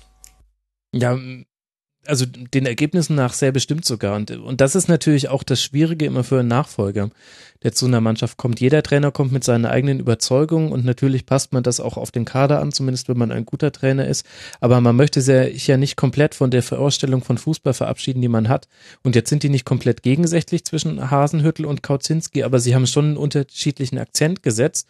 Und das war ihm ja auch wichtig. Das hat er auch in den, in den Interviews vor der Saison zum Beispiel immer wieder betont, wie er das Spiel in seinen Augen weiterentwickeln will.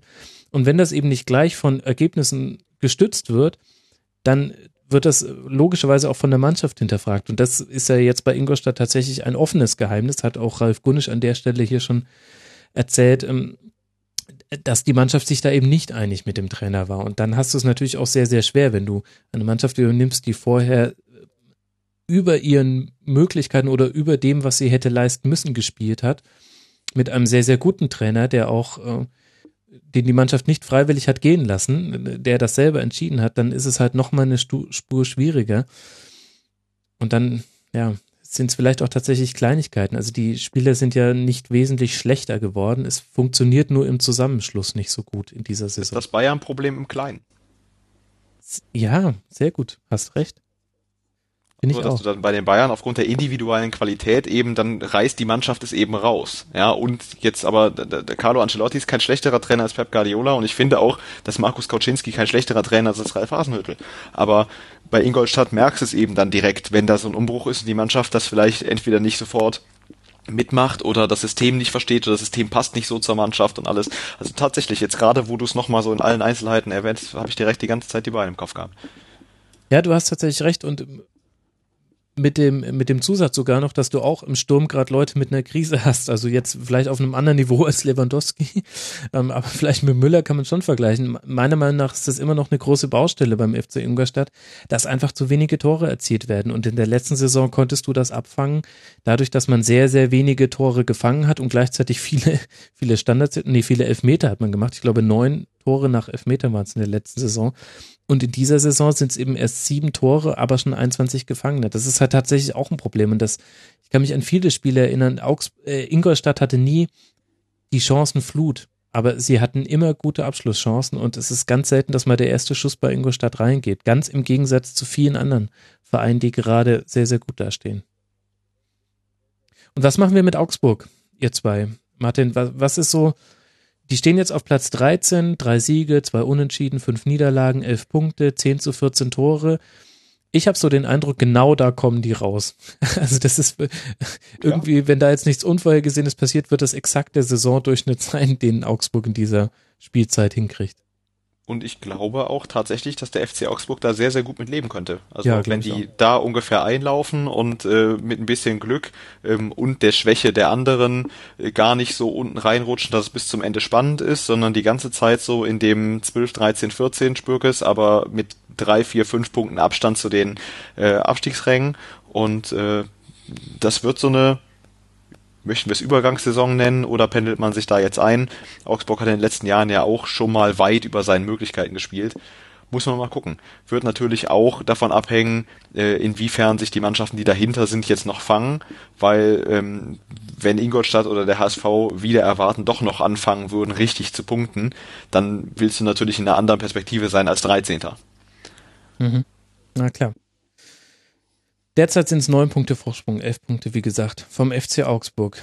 So, ihr zwei, wir haben jetzt sehr, sehr lange über den Spieltag gesprochen. Ich glaube, kein Hörer wird sich diesmal beschweren, dass die Folge zu kurz wäre, weil sie nur zweieinhalb Stunden lang ist.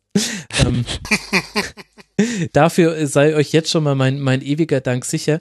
Äh, ich muss allerdings jetzt, bevor wir äh, Schluss machen, noch eine Empfehlung loswerden. Ich empfehle ja immer wieder Podcasts am Ende der Sendung, die ich äh, für besonders empfehlenswert halte. Und jetzt muss ich euch mal fragen, habt ihr mitbekommen, was die Erfolgsfans gemacht haben, der FC Bayern Podcast? Ja. Ist an mir jetzt vorbeigegangen. hatte mir das sogar per E-Mail geschickt. Die, dann, dann, dann kann ich den Martin aufklären und das äh, Sven nickt schon wissend. Äh, die Erfolgsfans, das ist ein FC Bayern Podcast. Ich habe sie sogar neulich schon mal empfohlen, weil sie eine sehr, sehr gute Günther Koch-Folge gemacht haben. Also die haben so ein bisschen Lauf, die Jungs äh, die haben zum zweiten Mal ein sehr, sehr krasses Projekt gemacht, was auch meiner Meinung nach Anerkennung über die Grenzen der FC Bayern-Fans hinaus verdient.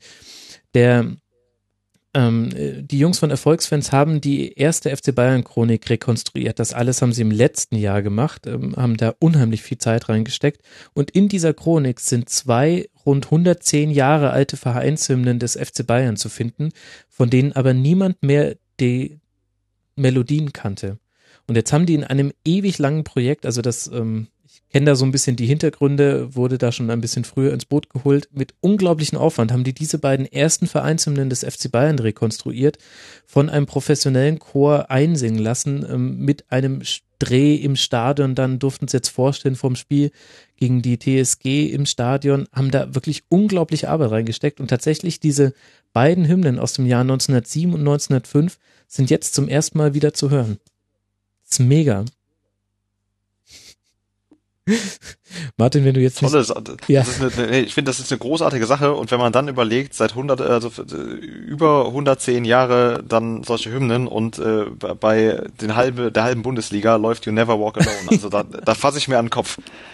Ja, ja, also also es ist wirklich ein tolles Projekt. Also äh, unter erfolgsmans.com slash Erfolgslieder äh, könnt ihr euch da näher zu informieren, liebe Hörer. Es gibt auch eine Podcast-Episode, wo sie noch mehr zu den Hintergründen erzählen. Es gibt YouTube-Videos und so weiter. Und es ist wirklich ähm, eine krasse Aktion, weil die da sehr, sehr, sehr viel Arbeit reingesteckt haben, auch zum Beispiel ins Rekonstruieren der Melodien. Das ist ja alles gar nicht so einfach. Die haben dann irgendwann, äh, nachdem sie Teile der Lieder gegoogelt haben, rausgefunden, dass das zum Teil aus alten Wanderliedern ist und nur so ein bisschen der Text geändert und wie man es halt damals wahrscheinlich schon so gemacht hat, wenn man so eine Hymne Heutzutage hören sie sich ja auch alle gleich an. Anscheinend haben wir damals auch schon Best-of gemacht, was gerade so in den Charts war. Nur da sind die Archive einfach schlechter. Deswegen an der Stelle ähm, äh, wirklich die wärmste Empfehlung an alle. Äh, guckt euch das mal an. Die haben da nicht nur viel Zeit reingesteckt, sondern das auch wirklich sehr professionell aufbereitet unter erfolgsfans.com slash Erfolgslieder. Und wie gesagt, sie haben auch eine Podcast-Folge dazu gemacht. Schaut es euch an. Mich würde es total freuen, wenn das äh, vielleicht so ein bisschen andere Fans auch motiviert, mal bei Ihren Verein zu gucken, welche weißen Flecken in der Geschichte gibt's noch, die man vielleicht mit ein bisschen Archivarbeit und ein bisschen Stöbern in alten Dokumenten vielleicht aufarbeiten kann. Denn die Vereine, ja, kommen vielleicht nicht dazu, ist wahrscheinlich nicht die höchste Priorität im Bundesliga-Alltag. Da braucht's, glaube ich, manchmal den Anstoß von außen. Das ist in dem Fall auf jeden Fall so geschehen. Also äh, herzlichste Höheempfehlung, sich das mal anzuhören. Jetzt sind wir aber durch. Ihr habt's geschafft, ihr zwei. Wow. Und, ja, ja. Und, und wir gehen streng auf die Drei-Stunden-Marke zu. Wahrscheinlich jetzt äh, mit der, mit der Abmoderation werden wir sie mal wieder reißen. Das hatten wir schon länger nicht mehr in der Schlusskonferenz. Umso mehr muss ich euch beiden danken. Und so zum, zum einen Sven Metzger, den ihr unter anderem vom Füchsle Talk hört, äh, kennt und von mein Sportradio. Er berichtet auch über Ringen, das haben wir heute auch schon mitbekommen. Er heißt bei Twitter Zugzwang74. Sven, vielen Dank, dass du mal wieder mit dabei warst. Vielen Dank, Max, für die Einladung. Sehr, sehr gerne. Den Füchsle Talk gibt's übrigens auch bei Twitter unter @füchsle_talk. Genau, und es wird bald wieder eine neue Folge nehmen, wenn ich richtig informiert Nehmen bin. morgen auf, meines Wissens, wenn die Technik mitspielt. Na, wenn es jetzt geklappt hat, dann wird's dann ja auch klappen. Ähm, Geh nur über LAN in dein Router, das ist noch, äh, dann hat man diese Aussetzer nicht. Das ist so ein typisches WLAN-Phänomen. Nein, also vielen Dank, dass du mit dabei warst und ähm, hast uns wieder gute Einblicke gegeben und außerdem auch herzlichsten Dank an Martin Grabmann, at MA Grabmann bei Twitter. Martin, danke, dass du uns nicht nur zum FC so viel Rede und Antwort gestanden hast.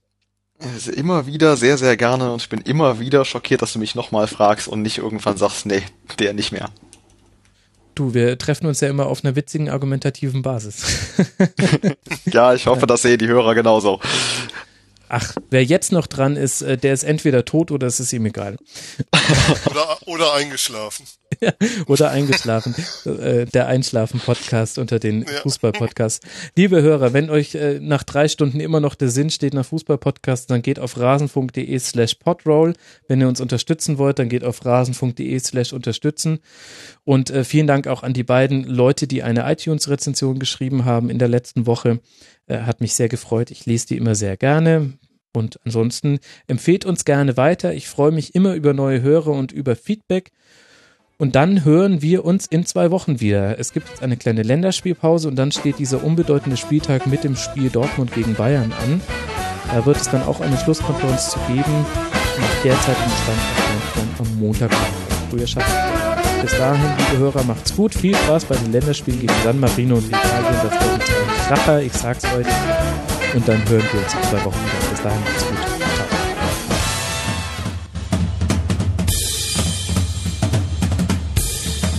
Das war die Rasenfunk-Schlusskonferenz. Wir gehen nun zurück in die angeschlossenen Funkhäuser.